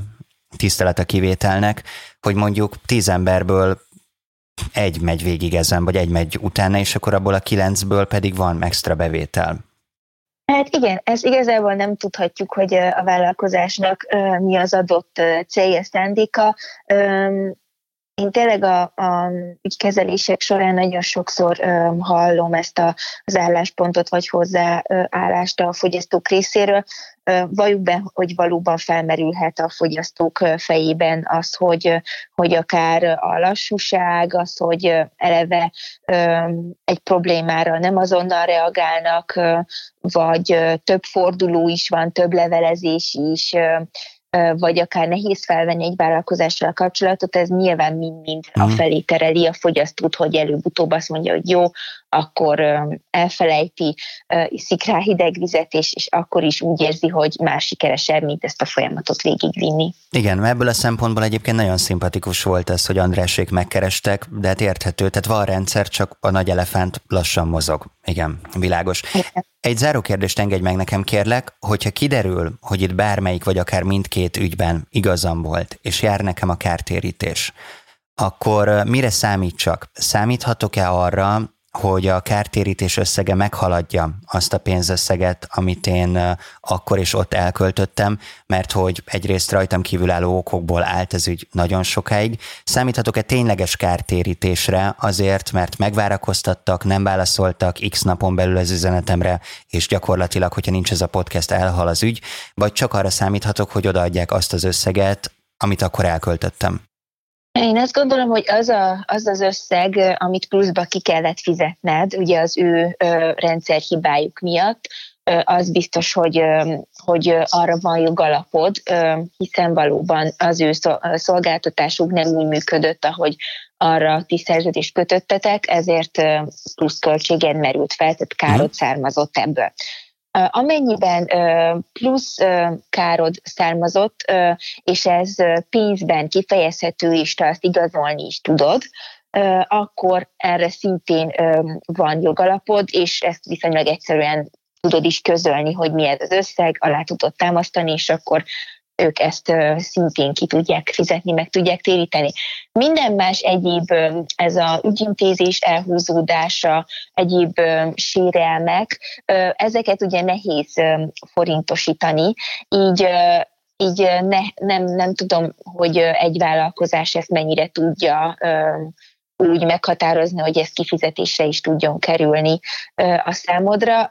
Én azt gondolom, hogy az már tulajdonképpen mondjuk egy bírósági eljárás nélkül, hogy az egyéb sérelmek, vagy az időnek a múlásával kapcsolatos nehézségeket mennyire kompenzálják, az én úgy gondolom, hogy már inkább üzletpolitikai döntés lesz a részükről, hogyha nincs közöttetek egy peres eljárás, ahol mondjuk díjként megítéltek volna bármit. Illetve nyilvánvalóan itt ők azt is mérlegelhetik, hogyha nagyon sokáig nem adtak neked érdemi írásbeli választ, tehát mondjuk ezt a 30 napot belül ők ezt nem tették meg, akkor mondjuk egy esetleges hatósági eljárás kezdeményezésével ők mennyire jártak hmm. volna rosszul, tehát esetleg ezt is kalkulálhatják, és mondjuk ha lehet nem is pénzbeli visszatérítést adnak mondjuk erre a részre, hanem más kedvezményt annak, akkor azt nyilván elfogadod, de vagy sem. Tehát én ilyesmit is el tudnék képzelni az ő részükről, így a tapasztalatok alapján. Tehát adott esetben, hogyha itt most nekem a legrégebbi ügyem velük egy 2017-es, ami teljesen elhalt, tehát nem, hogy az X napon belül nem jött a válasz, hanem gyakorlatilag megállt az ügymenet egy ponton. Itt benne van a pakliban az, hogy mivel ezt tudom bizonyítani, hogy nem folytatódott, adott esetben per is lehetne belőle. Nyilván itt most mert megkerestek engem, én nem szeretnék pereskedni, de hogy ők gondolhatják azt, hogy én akár még ezek után is beperelhetem őket? Igen, tehát nyilvánvalóan itt előfordulhat az, hogy, hogy a megoldásra törekszenek ők is. Sőt, én úgy hm. látom, hogy, hogy, hogy így, hogy felkerestek téged, és mindenféle békeltető testületi eljárás nélkül, ahol amúgy kötelességük ugye együttműködni az ügy megoldása érdekében valamilyen szinten, tehát ezen a fórumon kívül téged mégis megkerestek, ez én úgy gondolom, hogy abszolút a felé törekednek, hogy, hogy ez az ügy megoldódhasson, főleg, hogy azt szerintem azt tapasztalták a te is, hogy benned is van együttműködési szándék öm, arra vonatkozóan, hogy ez az ügy, ha lehet nem is a legtökéletesebben, vagy a legmakulátlanabbul, de mégiscsak ö, megoldódjon és pont kerülhessen az ügyek végére. Volna itt még egy dolog, amit mindenképpen meg szerettem volna veled beszélni, mert hogy abból a szempontból teljesen mindegy, hogy kinek van igaza, hogy kettőből két esetben náluk halt el a levelezés, és ebből az egyik eset úgy nézett ki, hogy elküldtünk minden adatot, amit ők kértek, és utána egyszer csak jött tőlük egy levél, amiben elkértek egy adatot, amit mi már a korábbiban átküldtünk. Tehát tulajdonképpen ugyanarra volt szükségük, azt írták, hogy ez nekik nincs meg, pedig ott volt. De nem is ez a lényeg, hanem hogy ebben a levélben egy olyan sor is szerepelt, ahol azt írták, hogy hogyha x napon belül én erre a levélre nem reagálok, akkor tártalannak tekintik az ügymenetet. Tehetnek ilyet? Egyébként ez nem volt sok nap, nem emlékszem pontosan, hogy mennyi volt, de tényleg ilyen tizen belüli. Tehetnek ilyet, hogyha tíz napon belül mondjuk én nem reagálok, akkor ők tártalannak tekintik az egészet? Igen, ez egy nagyon érdekes kérdés, ugyanis a mm, fogyasztóvédelemről szóló rendelkezések, jogszabályok sosem említenek olyat, hogy, hogy panasz ügyintézés esetén a fogyasztónak hány napon belül kell reagálni az esetleges tisztázó kérdésre, vagy bármire a, hmm. vállalkozás részéről. Ugye a fogyasztóvédelemről szóló törvény annyit ír, hogyha a fogyasztó írásbeli panasztal fordul a vállalkozáshoz, akkor neki 30 napon belül kell írásos, érdemlegest választ küldenie a fogyasztó számára. Itt igazából ami érdekes lehet, ugye vannak vannak alapelvek a polgári jogban, ami azt mondja, hogy a feleknek a szerződés megkötésekor, a szerződés teljesítésekor, és utána is, ha valamilyen jogvita alakul ki közöttük, akkor együttműködési kötelezettség terheli őket. Uh-huh. Tehát azt mondhatjuk, hogy ha mondjuk valaki egyáltalán nem reagál fogyasztóként az elindított ügyére, vagy nem együttműködő, hogy akkor a vállalkozás dönthet úgy, hogy, hogy ugye a másik fél ezt megtagadta, tehát nem hajlandó az ügy megoldásában, kivizsgálásában együttműködni, ezért nem tud mit csinálni vele, ezért megszünteti. De azt gondolom, hogy ez elég túlzó hmm. ilyen egyértelmű határidőt meghatározni a vállalkozás részéről, hogy tíz nap, vagy, vagy, vagy például ennyi rövid idő, és aztán ő ö, megszünteti tehát ö, ezt az ügyet. Szóval ez elég érdekes jogszabály egyértelmű tiltás nem fejez ki erről a részről, de én ha, ha összességében nézem a tényezőket, akkor ezt nem tartom túl jó eljárásnak a bepanaszolt vállalkozás részéről. Magyarul hivatalosan nem zárhatnának kutyaszorítóba, de mégis megtehetik, mert vannak ilyen kiskapuk a rendszerben. Igen, én azt gondolom, hogy elméletileg ezt nem tehetné meg, tehát mondjuk egy hatósági eljárás során, hogyha ő ezért nem érdemben nem foglalkozik az ügyel, akkor, akkor ez, ez kérdésként merülhet fel, hogyha hosszú időről lenne szó, és, és egyáltalán nem válaszol a fogyasztó, tehát nem ad olyan dokumentumokat, amiben segíteni az ügy megoldását, akkor azt mondom, hogy, hogy lezárható lenne az ügy, hmm. hiszen nem tud mit kezdeni a fogyasztó együttműködésen nélkül a vállalkozás, de azért ha azt mondja, hogy, hogy nála akadt el ráadásul ebben a speciális ügyben, hogy nála akadt el levelezést, már elküldtétek, és mindezzel együtt zárta volna le az ügyet, akkor ö, ott az már ö, megkérdőjelezhető lett volna, hogy mennyire ö, szabályszerűen jár el az kijelenthető, mert nálunk mind a két esetben ez volt, uh-huh. hogy hogyha mi küldünk egy levelet, és egy hivatalos cég nem reagál erre, akkor ők a ludasok?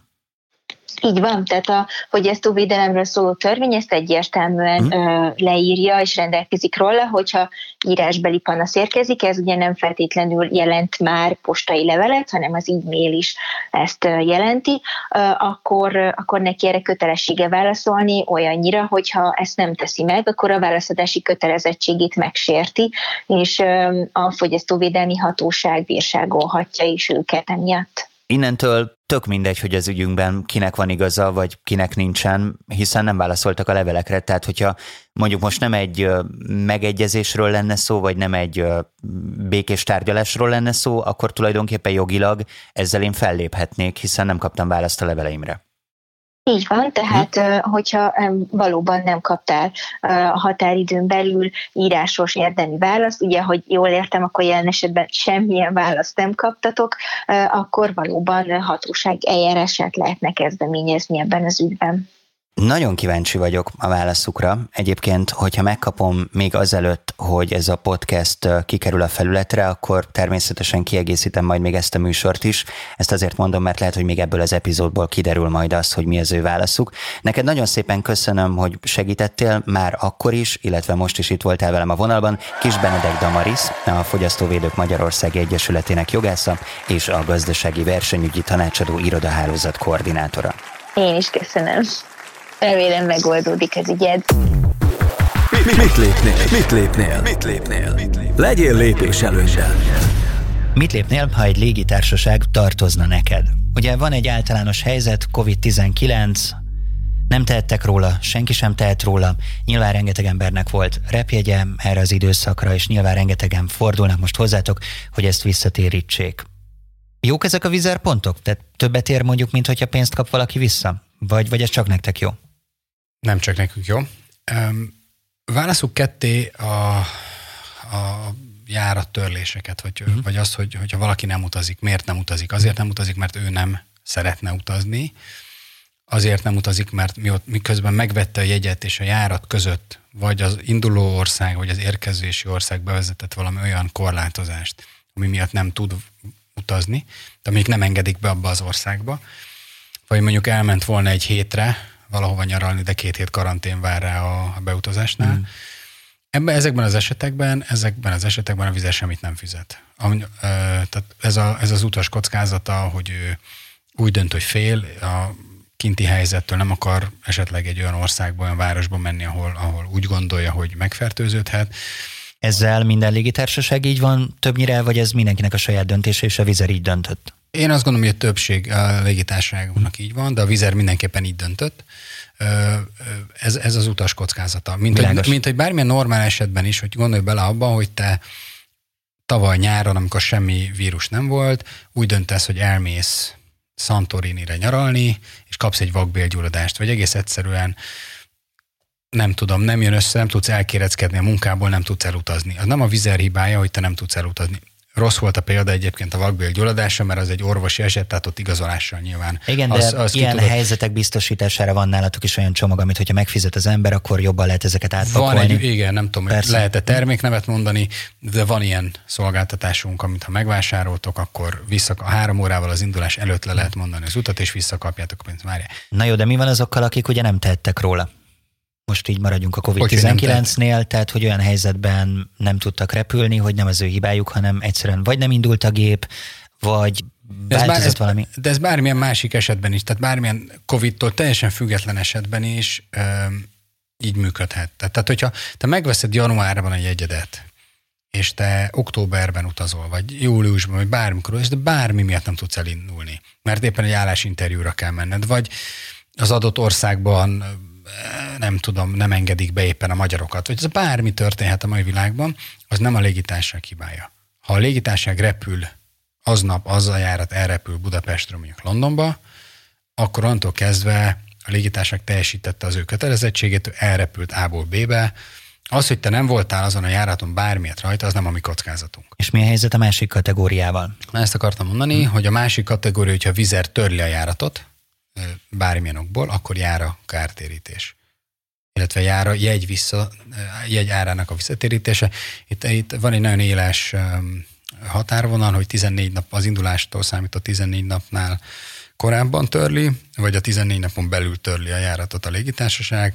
A 14 napon belül akkor az európai, az EC 261 per 2004-es rendelet alapján Aztán. jár kártérítés is, amennyiben 14 napon kívül, akkor három opciót szoktunk felajánlani, és csak visszatérve a kérdésedre, vagy az eredeti jegyárnak a 120%-át, tehát 20%-kal többet, mint az eredeti jegyár visszakap, visszakap az ember vizerpontokban, visszakaphatja a 100%-ban a a jegyárat az eredeti fizetési módnak megfelelően, vagy átfoglalhatjuk, átfoglalhatja magát egy másik járatra. Ja, értem. Tehát a plusz 20% akkor van, hogyha pontokat választok, tehát nyilván nektek is jó, mert ott maradtam, nekem is jó, mert többet ér. Az átfoglalásnál, hogyha van különbözet, akkor azt ti álljátok. Persze, tehát hogyha azt mondjuk, hogy a, töröljük a holnapi londoni járatot, de holnap után el tudsz utazni, és az neked megfelel, akkor azt átfoglalunk. És szerinted most érdemes blöffölni, vagy totózni? Tehát most nyilván nagyon olcsó lehet repjegyeket venni, így előre nézve az árak eléggé lent vannak. Azt hiszem a Pető György is mondott valami olyan szürreálisan olcsó angliai járat az előző beszélgetésünkben, hogy eldobtam az agyamat. Nyilván nem tudhatom, hogy lesz-e járat, ti sem tudhatjátok, de érdemes így belebökni, és azt mondani, hogy na jó, én ezt most megveszem, aztán ha bejön, akkor tök olcsón megyek, ha nem jön be, akkor meg visszatéríti. Nem, nem gondolom, hogy van értelme totózni. Én azt gondolom, hogy azért mi elég tudatosan választjuk ki azokat az útvonalakat, amiket üzemeltetünk, uh-huh. eléggé előrelátóan töröljük azokat a járatokat, amiket, úgy, amiket szinte biztos, hogy nem fogunk törölni. Na jó, de te például most vennél karácsonyra repjegyet? Hát ha, ha el szeretnék utazni, akkor biztos. Mert ugye nem tudjuk, hogy lesz-e újabb törvény arra, hogy mit lehet csinálni, Nézd, azt, lát, azt, lát, azt látjuk, hogy, hogy a jelenlegi helyzet miatt egyre később, vagy egyre közelebb az utazáshoz foglalnak az emberek, de, de én vennék. Tehát én vennék, mert én el szeretnék utazni, és tudnám. Ami, tehát ami elérhető, én azt gondolom a, a légitársaság kínálatából, az nagyon-nagyon jelenlegi helyzetben, ismétlem, az nagyon nagy valószínűséggel el is fog indulni az a járat. Tehát azért mi folyamatosan, ha már rádióban vagyunk, akkor egy jó olyan hasonlatot engedj meg, folyamatosan tologatjuk és állítgatjuk a potmétereket, uh-huh. hogy, hogy mi az éppen adott napi korlátozásoknak megfelelően. Tehát minden ország össze-vissza változtatja a korlátozásokat, és ennek megfelelően hol el, el tudunk indítani egy járatot, hol meg tudunk szüntetni egy járatot. Vagy fel tudunk függeszteni. Volt olyan repülőjegyünk, ami a pandémia miatt hát ugye nem szállt fel a gép, ezért visszatérítésre kerül majd remélem, legalábbis van ígéret erre, ez nem nálatok volt, viszont tudom azt, hogy most rengetegen vannak hasonló cipőben, és Egyébként érthető, hogy viszonylag hosszú a várakozási idő. Azt hiszem, ilyen 90 napokat mondanak, vagy még többet. Hát nálunk ez 30 napon belül van a 9. Több... reagálnak? Ezt akartam kérdezni, nálatok ez hogy van? Nálunk bőven 30 napon belül van. Mi még tavasszal tettünk egy, egy ígéretet, hogy többek között azért, mert automatizálni tudtuk a rendszereink nagy részét, ezért önkiszolgáló módon te el tudod intézni magadnak, hogy az bejelentkezel a vizeres felhasználói fiókodba, és ott kiválasztod, hogy te 120%-ot kérsz, pénzvisszatérítést kérsz, vagy, vagy esetleg újra foglalnál. Tehát, hogy nálunk ez nagyon felgyorsult.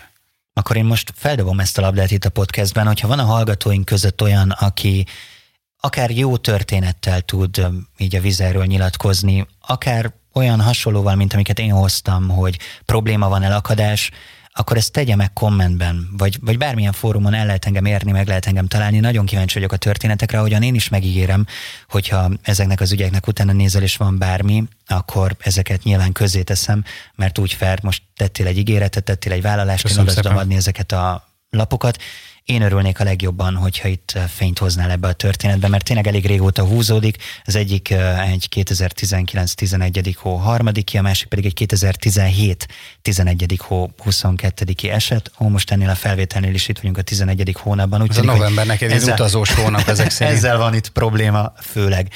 Rendben, tehát akkor azt mondod, hogyha valaki vizernél önhibáján kívül nem tudott felszállni, akkor ezt önállóan el tudja intézni, és ez működik. Így van, tehát kap egy aut, kap e, eleve ismételtem mondom, hogyha a vizernél foglalt, vagy a Világos, vizer applikációt, hogyha, akkor kap egy e-mailt a, a felhasználói fiókjában megadott e-mail címre, amiben le vannak írva a teendők. Bocsánat, két apróság még itt akkor, hogyha tegyük azt valaki nem a vizernél foglalt. Én továbbra is tartom, hogy mi ott tettük, de tegyük okay. azt valaki nem ott tette akkor az elveszett? És ha igen, akkor ezt nem a vizernek kéne rendeznie, hogy így a kapcsolataitokkal úgy sáfárkodni, hogy igazából senki nem a közvetítőt fogja szídni, hanem titeket?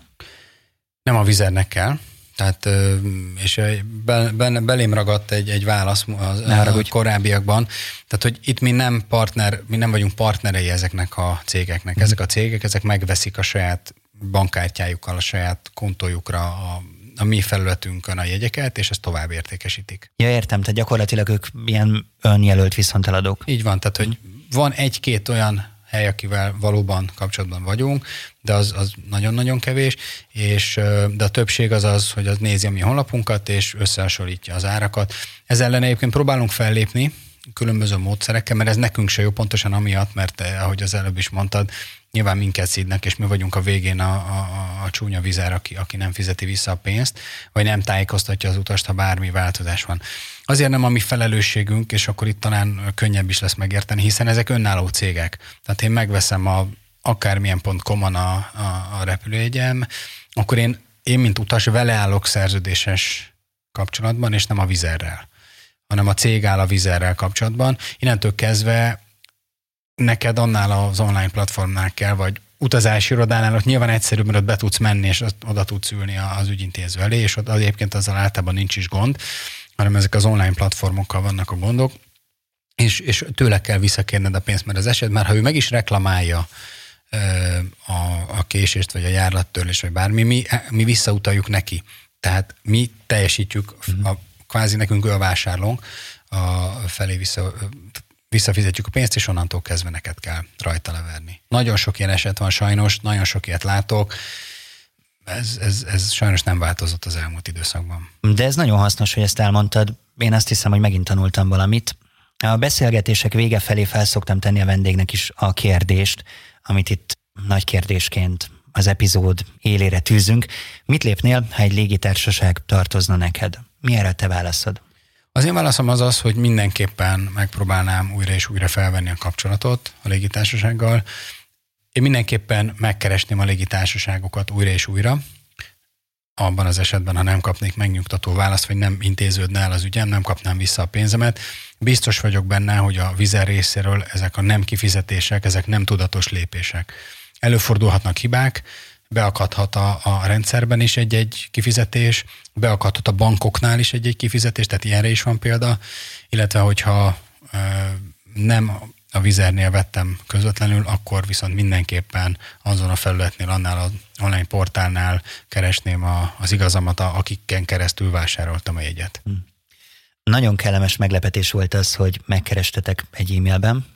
Egyébként nem is veled beszéltem, valaki ki közvetített igen, téged. a PR ügynökségünk segítségével. De igen. te akadtál bele ebbe a beszélgetésbe, vagy ők akadtak bele, és ők kerestek meg téged, ezt te meghallgattad? A média figyelésben volt a link, én meghallgattam, és, és aztán úgy, úgy én, én kezdeményeztem. Mindegy is nagyon kellemes meglepetés volt. Veled beszélgetni is egy nagyon jó élmény volt, és köszönöm szépen azt, hogy beleálltál ebbe az ügybe, még akkor is, hogyha ez neked nem feltétlen a legkellemesebb helyzet. És lássuk a folytatást. Nagyon remélem, hogy tényleg utána is nézel ezeknek, és lesz olyan eredmény, ami igazságos, Nyilván azért merem ezt mondani, mert azt hiszem, hogy ez az éjjavamra dönti majd a dolgokat, és belül vagy utóbb talán utalás is lesz belőle, de hát majd meglátjuk, hogy mit derítesz ki, és ígérem, hogy ezt közlem itt, amit lépnél fórumára. Köszönöm a meghívást. Radó András, a Vizer szóvivője. Köszönöm szépen még egyszer. Köszönöm. Mit lépnél? Lépésről lépésre. És most egy nagyon különleges dolog történik. Ugye a podcastben azt szeretem, hogy ez egy interaktív műfaj, és emellett az utolsó pillanatig alakítható. És András intézkedett az ügyemben, úgyhogy már most ebben az epizódban el tudjuk mondani azt, hogy mire jutott. Itt vagy velem a vonalban, ha minden igaz. Igen, itt vagyok, szia! Hello, hello! No, hát azt mondtad nekem a múltkori beszélgetésünk után, hogyha idézem a szavaidat, ha ezeket az ügyeket nem oldom meg ezen a héten, felmondok. Van még munkahelyed? Megoldottam. Megoldottad. Jó, hát akkor mesélj, hogy mire jutottál. Két ügyről beszéltünk múltkor.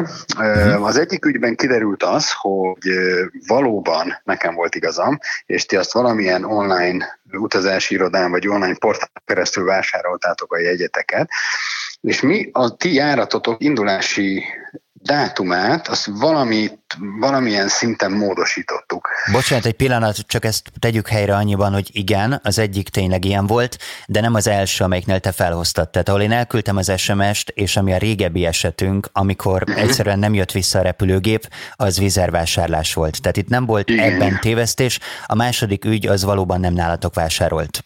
Igen, igen, és akkor tehát a két ügy, az egyik az az, uh-huh. hogy nem nálunk vásároltátok, és mi kiküldtünk, mi, nekünk, ki kell, nekünk kötelezően ki kell küldenünk egy értesítő e-mailt, amennyiben bármilyen változás történik a te járatodban. Tehát ha az két perccel később indul, vagy korábban, ha egy nappal, ha töröljük, szóval bármilyen változás történik, akkor azt mi arról mi küldünk -e a foglaló e-mail címére egy e-mail. Igen, utána néztem azóta, ezt az e-mailt meg is kaptuk, nem az én e-mail címemre jött szerintem, hanem a feleségemére, de az uh-huh. a mhm. lényeg, hogy ebben benne volt az, hogy 10 perccel odébb került a járat, ezt le kellett okézni, de nem működött a vizerrendszer. Tehát ott mindenki azt mondta nekünk, hogy menjünk be, és akkor ott majd beregisztrálnak minket. Ennek, ennek úgy kell működnie, hogy neked azon a abban az e-mailben, amit te megkapsz, amiben benne van, hogy mi változik a, a te járatoddal kapcsolatban, van egy link, amivel neked be kell menned a profilodba, és el kell fogadni ezt a járat módosítást, tehát az időpont módosítást. Nem működött. Mert, mert, ha, mert ez lehet, hogy neked jó, hogy másnap mész, vagy lehet, hogy 10 perccel korábban vagy három órával később indul a járat, de van, akinek ez nem jó. Tehát nekünk azt tudnunk kell, hogy neked ez jó, vagy nem jó. Ha nem jó, akkor nyilván más opciók vannak, mint hogyha neked jó, és elfogadod. Na most, hogyha nem fogadod el, egyébként ezzel a, tavaly Ausztriában volt nagyon sok ügyünk, ott új volt még ez a low cost modell, és az emberek nem értették, hogy ez hogy működik, és kimentek a repülőtérre, és megszokták, hogy ott becsekkolnak, és aztán felszállnak a gépre. De elfelejtettek becsekkolni, vagy ott voltak módosítások ugyanígy a, a járataikban, és elfelejtették elfogadni ezeket a módosításokat, és addig valóban nem lehet becsekkolni. Tehát, hogyha nem fogadod el az új újonnan felajánlott menetrendet, addig te nem fogsz tudni becsekkolni se online, se a, az applikációdon. Úgyhogy ezért történhetett az valószínűleg, hogy ti oda mentetek a repülőtérre, bocsánat, egy lépéssel hátrébb lépve, azért nem tudtatok online becsekkolni, mert nem fogadtátok el ezt a menetrendmódosítást, és mivel nem voltatok becsekkolva, ezért nyilván a repülőtéren ez, ez pénzbe kerül. Az a baj, hogy annyira régen volt ez az egész történet, hogy nem akarok olyan dolgokkal dobálózni, amikben nem vagyok teljesen biztos. Azt tudom, hogy kaptunk e-mailt, hiszen innen tudtuk azt, hogy 10 perccel arrébb került a járat, ami alapból nem a mi hibánk, hogy arrébb került, de oké. Okay. Azt nem tudom, hogy volt-e ebben az e-mailben link, de hogyha volt, akkor abban teljesen biztos vagyok, hogy az azon keresztül elérhető felület nem működött. Tehát azért mi elég alaposak vagyunk, az biztos, hogy hogyha ott volt link, akkor mi oda fölmentünk, és az is biztos, hogy a Vizernek a checking felülete nem működött, és nem csak nekünk, hanem a többieknek sem. Tehát értem én azt, hogy nem nálatok vásároltuk a dolgot, de nálatok volt a hiba. Ennek ellenére azt mondod, hogy akkor ebben az esetben, mivel nem nálatok vettük, valami szétcsúszott, de nem vállal a vizer felelősséget, és hiába ti gépetek került odébb, hiába a vizer szállt fel máskor, hiába ti felületetek nem működött, nem egy másik cégé, ez nem a ti felelősségetek. Én nem gondolom azt, illetve a kollégáim nem tájékoztattak engem arról, hogy a mi felületünk nem működött volna. Tehát a check-in felület az működik, de, vagy működött, de azért nem tudtatok becsekkolni, azért tűnt úgy nektek, hogy nem működik, mert nem fogadtátok el a módosítást. És nem tudom, hogy... Tehát ilyen esetben, ilyen esetben mi nem vagyunk felelősek. Értem, csak voltak mellettünk négyen-öten, akik hasonló dologgal küzdöttek. Hát, és Valószínűleg nekik is ugyanez a helyzetük akkor. Tehát, hogyha olyan a, ez, mint egy akadálypálya. A gép többi része a gép többi része um, jól működött, vagy ők be tudtak szállni, be tudtak csekkolni, akkor, akkor valószínűleg nem a mi rendszerünkben volt a hiba. Na jó, de miért nem alap, hogy hogyha egy gép odébb kerül, akkor én simán becsekkolhatok, hiszen én akarok repülni. Tehát miért kell ezt leokézni, hogy akarok repülni, vagy nem? Ha nem akarok repülni, akkor nyilván nem jelennek meg a checkingnél, ha akarok repülni, akkor meg engedjetek be egy plusz akadály nélkül.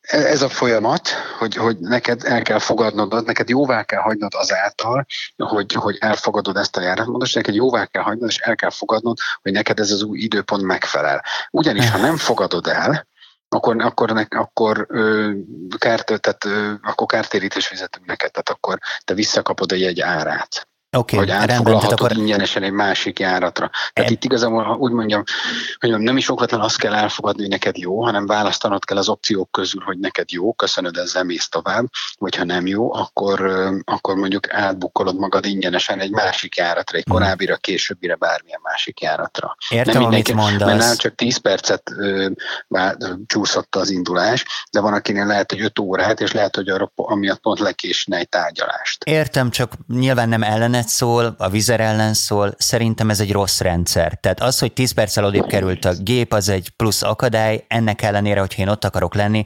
akkor engedjenek be engem, mert én be akarok jutni. Tehát szerintem itt ez egy rendszerhiba, ami, ami nem jó, hogy így van, de értem. Tehát akkor ebben az esetben nekünk ki kellett fizetnünk még legalább annyit, mint amennyi a repülőjegyünk volt, és ezt a pénzt akkor buktuk. Jó, nézzük a másik ügyet, ahol viszont a ti felületeteken vásároltuk a jegyeket, és meséld el kérlek azt is, hogy ott mi történt.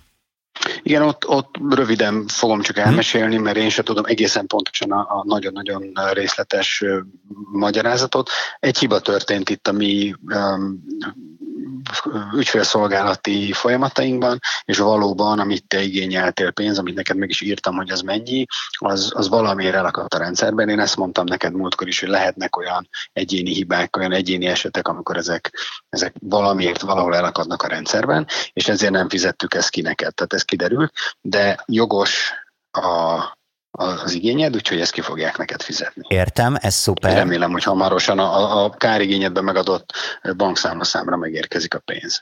Ennek nagyon örülök, és köszönöm. Azt ígérted, hogy annak is utána nézel, hogy esetleg extra kártérítés jár-e. Ugye azt is megírtad nekem ebben az e-mailben, hogy azért nem, mert hogy meteorológiai okokból nem szállt fel a gép. Én ezt elfogadom, de még egyet hadd kérdezzek akkor, hogy itt ez az összeg, amit én akkor elköltöttem, azt hiszem 2017-ben. Igen. És oké, hogy én most visszakapom azt az összeget, de ezért nekem nem járna kártérítés? Már most csak azért kérdem, mert hogy három évig nálatok volt a pénzem, állt, Igen. hogyha nálam van, akkor az kamatozik, meg úgy egyébként is, hogy én most úgy döntenék, hogy feljelentem a vizert, mert beakadt a dolog, értem én, hogy ügyintézési probléma, de ezt akár perre is vihetném.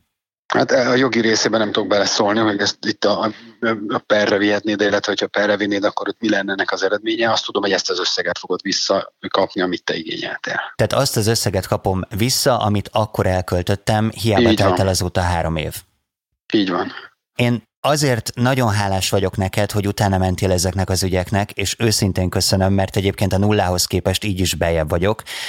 A személyes véleményem viszont az, hogy nyilván a vizernek fontos volt, neked fontos volt az, hogy ebben a podcastben nyilatkoz, hogy elmondjátok mi a helyzet, és lehetséges az, hogy most jogilag kiderült az, hogy bizonyos dolgokban igazatok van, bizonyosban nem, tök szimpatikus, hogy amiben nincs, azt elismeritek, de ezek mind-mind ilyen ingoványos területek, és azt nem értem, hogy miért nem tudott a vizer egy olyan gesztust megtenni, hogy mit tudom én 10-20 ezer forinttal ráemel a dologra. Vagy azt mondja, hogy bocsánat, tényleg a mi gépünk volt az, ami 10 perccel később szállt fel, nem kéne fizetnünk, de most megtesszük, nem feltétlen csak az én esetemben, tehát nem ki akarom emelni magamat a többiek közül, csak hogy egy minimális gesztus elég lett volna ahhoz, hogy én, mint vizer vásárló, és gondolom más is, aki mondjuk podcast nélkül bele megy egy ilyen vitába, azt mondja a beszélgetés után, hogy na oké, ez tetszik, ez egy cég, én a vizerrel akarok legközelebb is repülni. Na most én ezután ott vagyok, hogy kicsit nulla alatt vagyok ahhoz képest, ahonnan indultam anyagilag, nagyon nulla alatt vagyok érzelmileg, mert hogy eszméletlenül megviselt ez a három év, te nagyon szimpatikus vagy, de érted, nem az van, hogy ezerszer repültem a vizerrel és kétszer előfordult, hanem kettőből kettő, és most még csak anyagilag se vagyok pluszban, a meló benne volt, magyarul én most azt mondom, hogy én nem akarok legközelebb vizerrel utazni. És tök jó, hogy most kinek van igaza, meg hogy van igaza, meg tök jó ez a beszélgetés, szerintem nagyon építő volt, de nem alakult ki bennem az, hogy na igen, ez a cég, ez gáláns volt, ez tett egy gesztust, és az annyira minimum lett volna, azt nem értem, és nem tudom, hogy te erre válaszolhatsz-e, hogy egy vizer miért nem dönt úgy. És most nem az én esetemben, mert nekem van egy podcast csatornám, uh-huh. hanem valaki esetében, ahol kiderül, hogy tévedett a vizer. Hogy oké, okay, gáláns leszek, tízezer forinton semmi nem múlik, ő is boldog lesz, és tényleg kialakul ez a kép, amit mondtál, hogy pozitív marketing, pozitív légitársaság, mert bennem ez nem alakult ki, és én most nem akarok vizerrel utazni, és ha rajtam múlik, nem is fogok többet. Hát sajnálom, hogy így gondolod, mert szerintem továbbra is nem azért, mert én itt dolgozom, hanem amúgy is azt gondolom, és én uh-huh. azt talán mondtam múltkor is neked, vagy a műsorban, vagy előtte, hogy én azelőtt is repültem nagyon sokat vízerrel, hogy ide jöttem volna dolgozni. Ez, ez, nem egy jó, ez nem egy jó fejség, vagy nem jó fejség kérdése. Itt van, itt van rengeteg szabály. Elmondtam neked, hogy 40 millió embert vittünk tavaly. Nagyon sok ügyünk volt, van, lesz, nyilván mindenféle rajtunk, vagy rajtunk kívülálló okok miatt is nem lehet egyénileg egyrészt ezeket megítélni, tehát nem lehet egyesével azt mondani, hogy most A-nak adunk kedve, mert jó fejek vagyunk, és adunk B-nek meg nem, mert akkor B miért nem kap, illetve, illetve ez nagyon szigorú szabályaink vannak egyrészt házon belül is, másrészt azt kell neked is, vagy nektek is megértenetek, és ezt próbáltam egyébként én más piacokon is, ahol, ahol nem minden volt még tiszta, ez a, ez a mi üzleti modellünk nem, nem volt bevett, vagy nem volt ismert, hogy el, ez, ez egy másfajta hozzáállást igényel. Tehát meg kell szoknod azt, hogy te azért ami, amit fizetsz, azt kapod. Amiért nem fizetsz, azt nem kapod meg. És ha valamit nem csinálsz meg, például nem csekkolsz be, vagy nem fogadod el a járatmódosítást, és emiatt nem tudsz becsekkolni, akkor vagy nem szállsz fel a gépre, vagy kifizeted azt az extra díjat. Tehát itt viszonylag egyértelműen le vannak írva a szabályok. Igen, csak ha elgáncsolnak közben. És ezeket, ha betartod, akkor jó, ha 23 kilós a csomagod, akkor jó, ha 24, az már nem fér be. Nem, ebben teljesen igazad van, egyetértek, tehát ebben teljesen igazad adok neked, csak hadd mondjam azt, hogy érted, amikor 10 perccel odébb raknak egy gépet, és azt neked el kell fogadnod. Ez egy tök fölösleges akadály, amit elém raknak. Tehát máskor simán késik több mint 10 percet egy gép. Tehát 10 percért egy akadálypályát fölépíteni. Nem Ez egy olyan helyzet, amikor a vizerhelyben azt mondanám, hogy itt egy gesztus, amit teszek. Nem az én irányomban, hanem mindenki irányába, aki erről a gépről emiatt majdnem lecsúszott. De azt értsd meg, hogy ez, ez egy automatizmus, tehát azt mondtam múltkor is, hogy automatizálunk nagyon sok rendszert. Ott nem arról van szó, ott, ott nem azt nézzük, hogy ez 10 perc, 1 perc, 1 óra, két nap, egy hét, hanem módosít, módosítva van. És egyébként az is előfordulhat, hogy ez a 10 perc, az pont arra elég neked, vagy arra, tehát amiatt pont lekésel egy csatlakozásodat valahol. És most lehet, hogy ez a 10 perc ez egy óra, vagy, vagy két óra, de lehet, hogy attól neked felborul a menetrended, és lehet, hogyha 10 perccel előbb indulna a gép, akkor az lenne a baj, mert, mert mondjuk uh-huh. ugyancsak lekésnéd a gépedet, mert jönnél valahonnan, és átszállnál Budapesten, vagy bárhol. Tehát, hogy itt, itt millió és egy szenárió létezik, ezekre nem lehet külön uh-huh. felkészülni. Értem, csak amikor kiderül egy ilyen ügymenetben, hogy akkor milyen hibák voltak, meg mit rontott el a gép, azt gondolom, hogy ezt ugye emberileg helyre lehetne rakni. De, de elfogadom, amiket mondtál, sőt, én tartani akarom magamat ahhoz, hogy ezt a podcastet abban a formában adom le, ahogyan te is hallottál mindent tőlem, én is hallottam mindent tőled, nem vágok ki tartalmi elemeket belőle, tehát Szuper, erre én szeretnék figyelni, szépen. ez nekem fontos. Én csak azt érzem, hogy egy nagyon kis gesztussal a vizer megnyert volna engem magának egy életre akár, ugyanígy szerintem nem csak engem, hanem más fogyasztókat is megnyerhetne, és ilyen dolgokon csúsztok el. Ez az én személyes véleményem, és őszintén kíváncsi vagyok a kommentelőkre, és tényleg nem ellenet szól. Én nagyon örülök, hogy megismertelek, és nagyon köszönöm, hogy ebbe beleálltál, és hálás vagyok azért, hogy nem sokkal vagyok nulla alatt, hanem kicsivel. Örülök neki, hogyha tudtam segíteni, és tényleg azt tudom csak mondani, és tudom, mert nekem is volt már, amikor magánútra mentem, rengeteg ilyen járatmódosításon, pár perc, egy óra, két óra, ide-oda-vissza, nagyon sok e-mail jön. Tehát, hogyha ameddig nem fogadod el, addig a rendszer küldözgeti neked folyamatosan időszakonként a rendszer, az üzeneteket, az e-maileket, hogy fogadd el, fogadd el, fogadd el. Most, hogyha te nem a saját felületünkön foglalod, akkor nem te kapod ezt az e-mailt, akkor megkapja az az online portál, aki nem mm. továbbítja neked. Tehát nem tudsz róla, nem tudod elfogadni, és akkor valóban ott állsz a repülőtéren, és fizeted a 30 eurós vagy 25 eurós reptéri becsekkolási díjat. Szerintem egyébként a beszélgetésünknek ez volt talán az egyik legnagyobb tanulsága számomra, amit majd innentől fogok használni, és profitálok belőle, csak sajnos más légitársaságoknál. Én nagyon szépen köszönöm, hogy itt voltál velem a vonalban, meg hogy eljöttél hozzám a stúdióba, Radó Andrással a Vizer szóvivőjével beszélgettem. Köszönöm, sziasztok! Mit lépnél? A megoldások nyomában. Ez volt a Mit lépnél a megoldások nyomában. Köszönöm, hogy velünk tartottál, és külön élveztem, hogy ebben az epizódban az eredményt is tudtam veled közölni, és most még inkább érdekel a véleményed, úgyhogy kérlek, hogy kommenteld a műsort bármelyik felületen. Igen, ilyen dinamikus műfaj ez a podcast és amiért még nagyon hálás volnék, hogyha öt csillagot adnál az értékelésben, tudod, ez a kedvencem. És hogyha eddig nem tetted volna, akkor kérlek iratkozz fel a podcast csatornámra. Ez azért hasznos, mert így elsőként értesülsz a friss epizódokról, és a korábbiakat is visszahallgathatod. Én keresem a témákat, nyugodtan javasolj, ha van kedved, de ígérem, hogy legközelebb is egy izgalmas területet fogunk közösen felderíteni. Én Réd Ládem vagyok, és addig is nézz a lábad elé. Ez volt a Mit lépnél.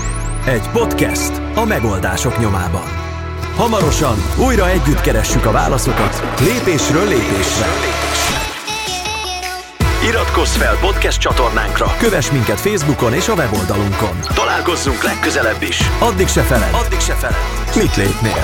A következő lépés, a, következő lépés. a tiéd. A podcast készítője a Podcasting Studio. Podcasting Studio. Vidd magaddal. A műsor a Beaton Network tagja.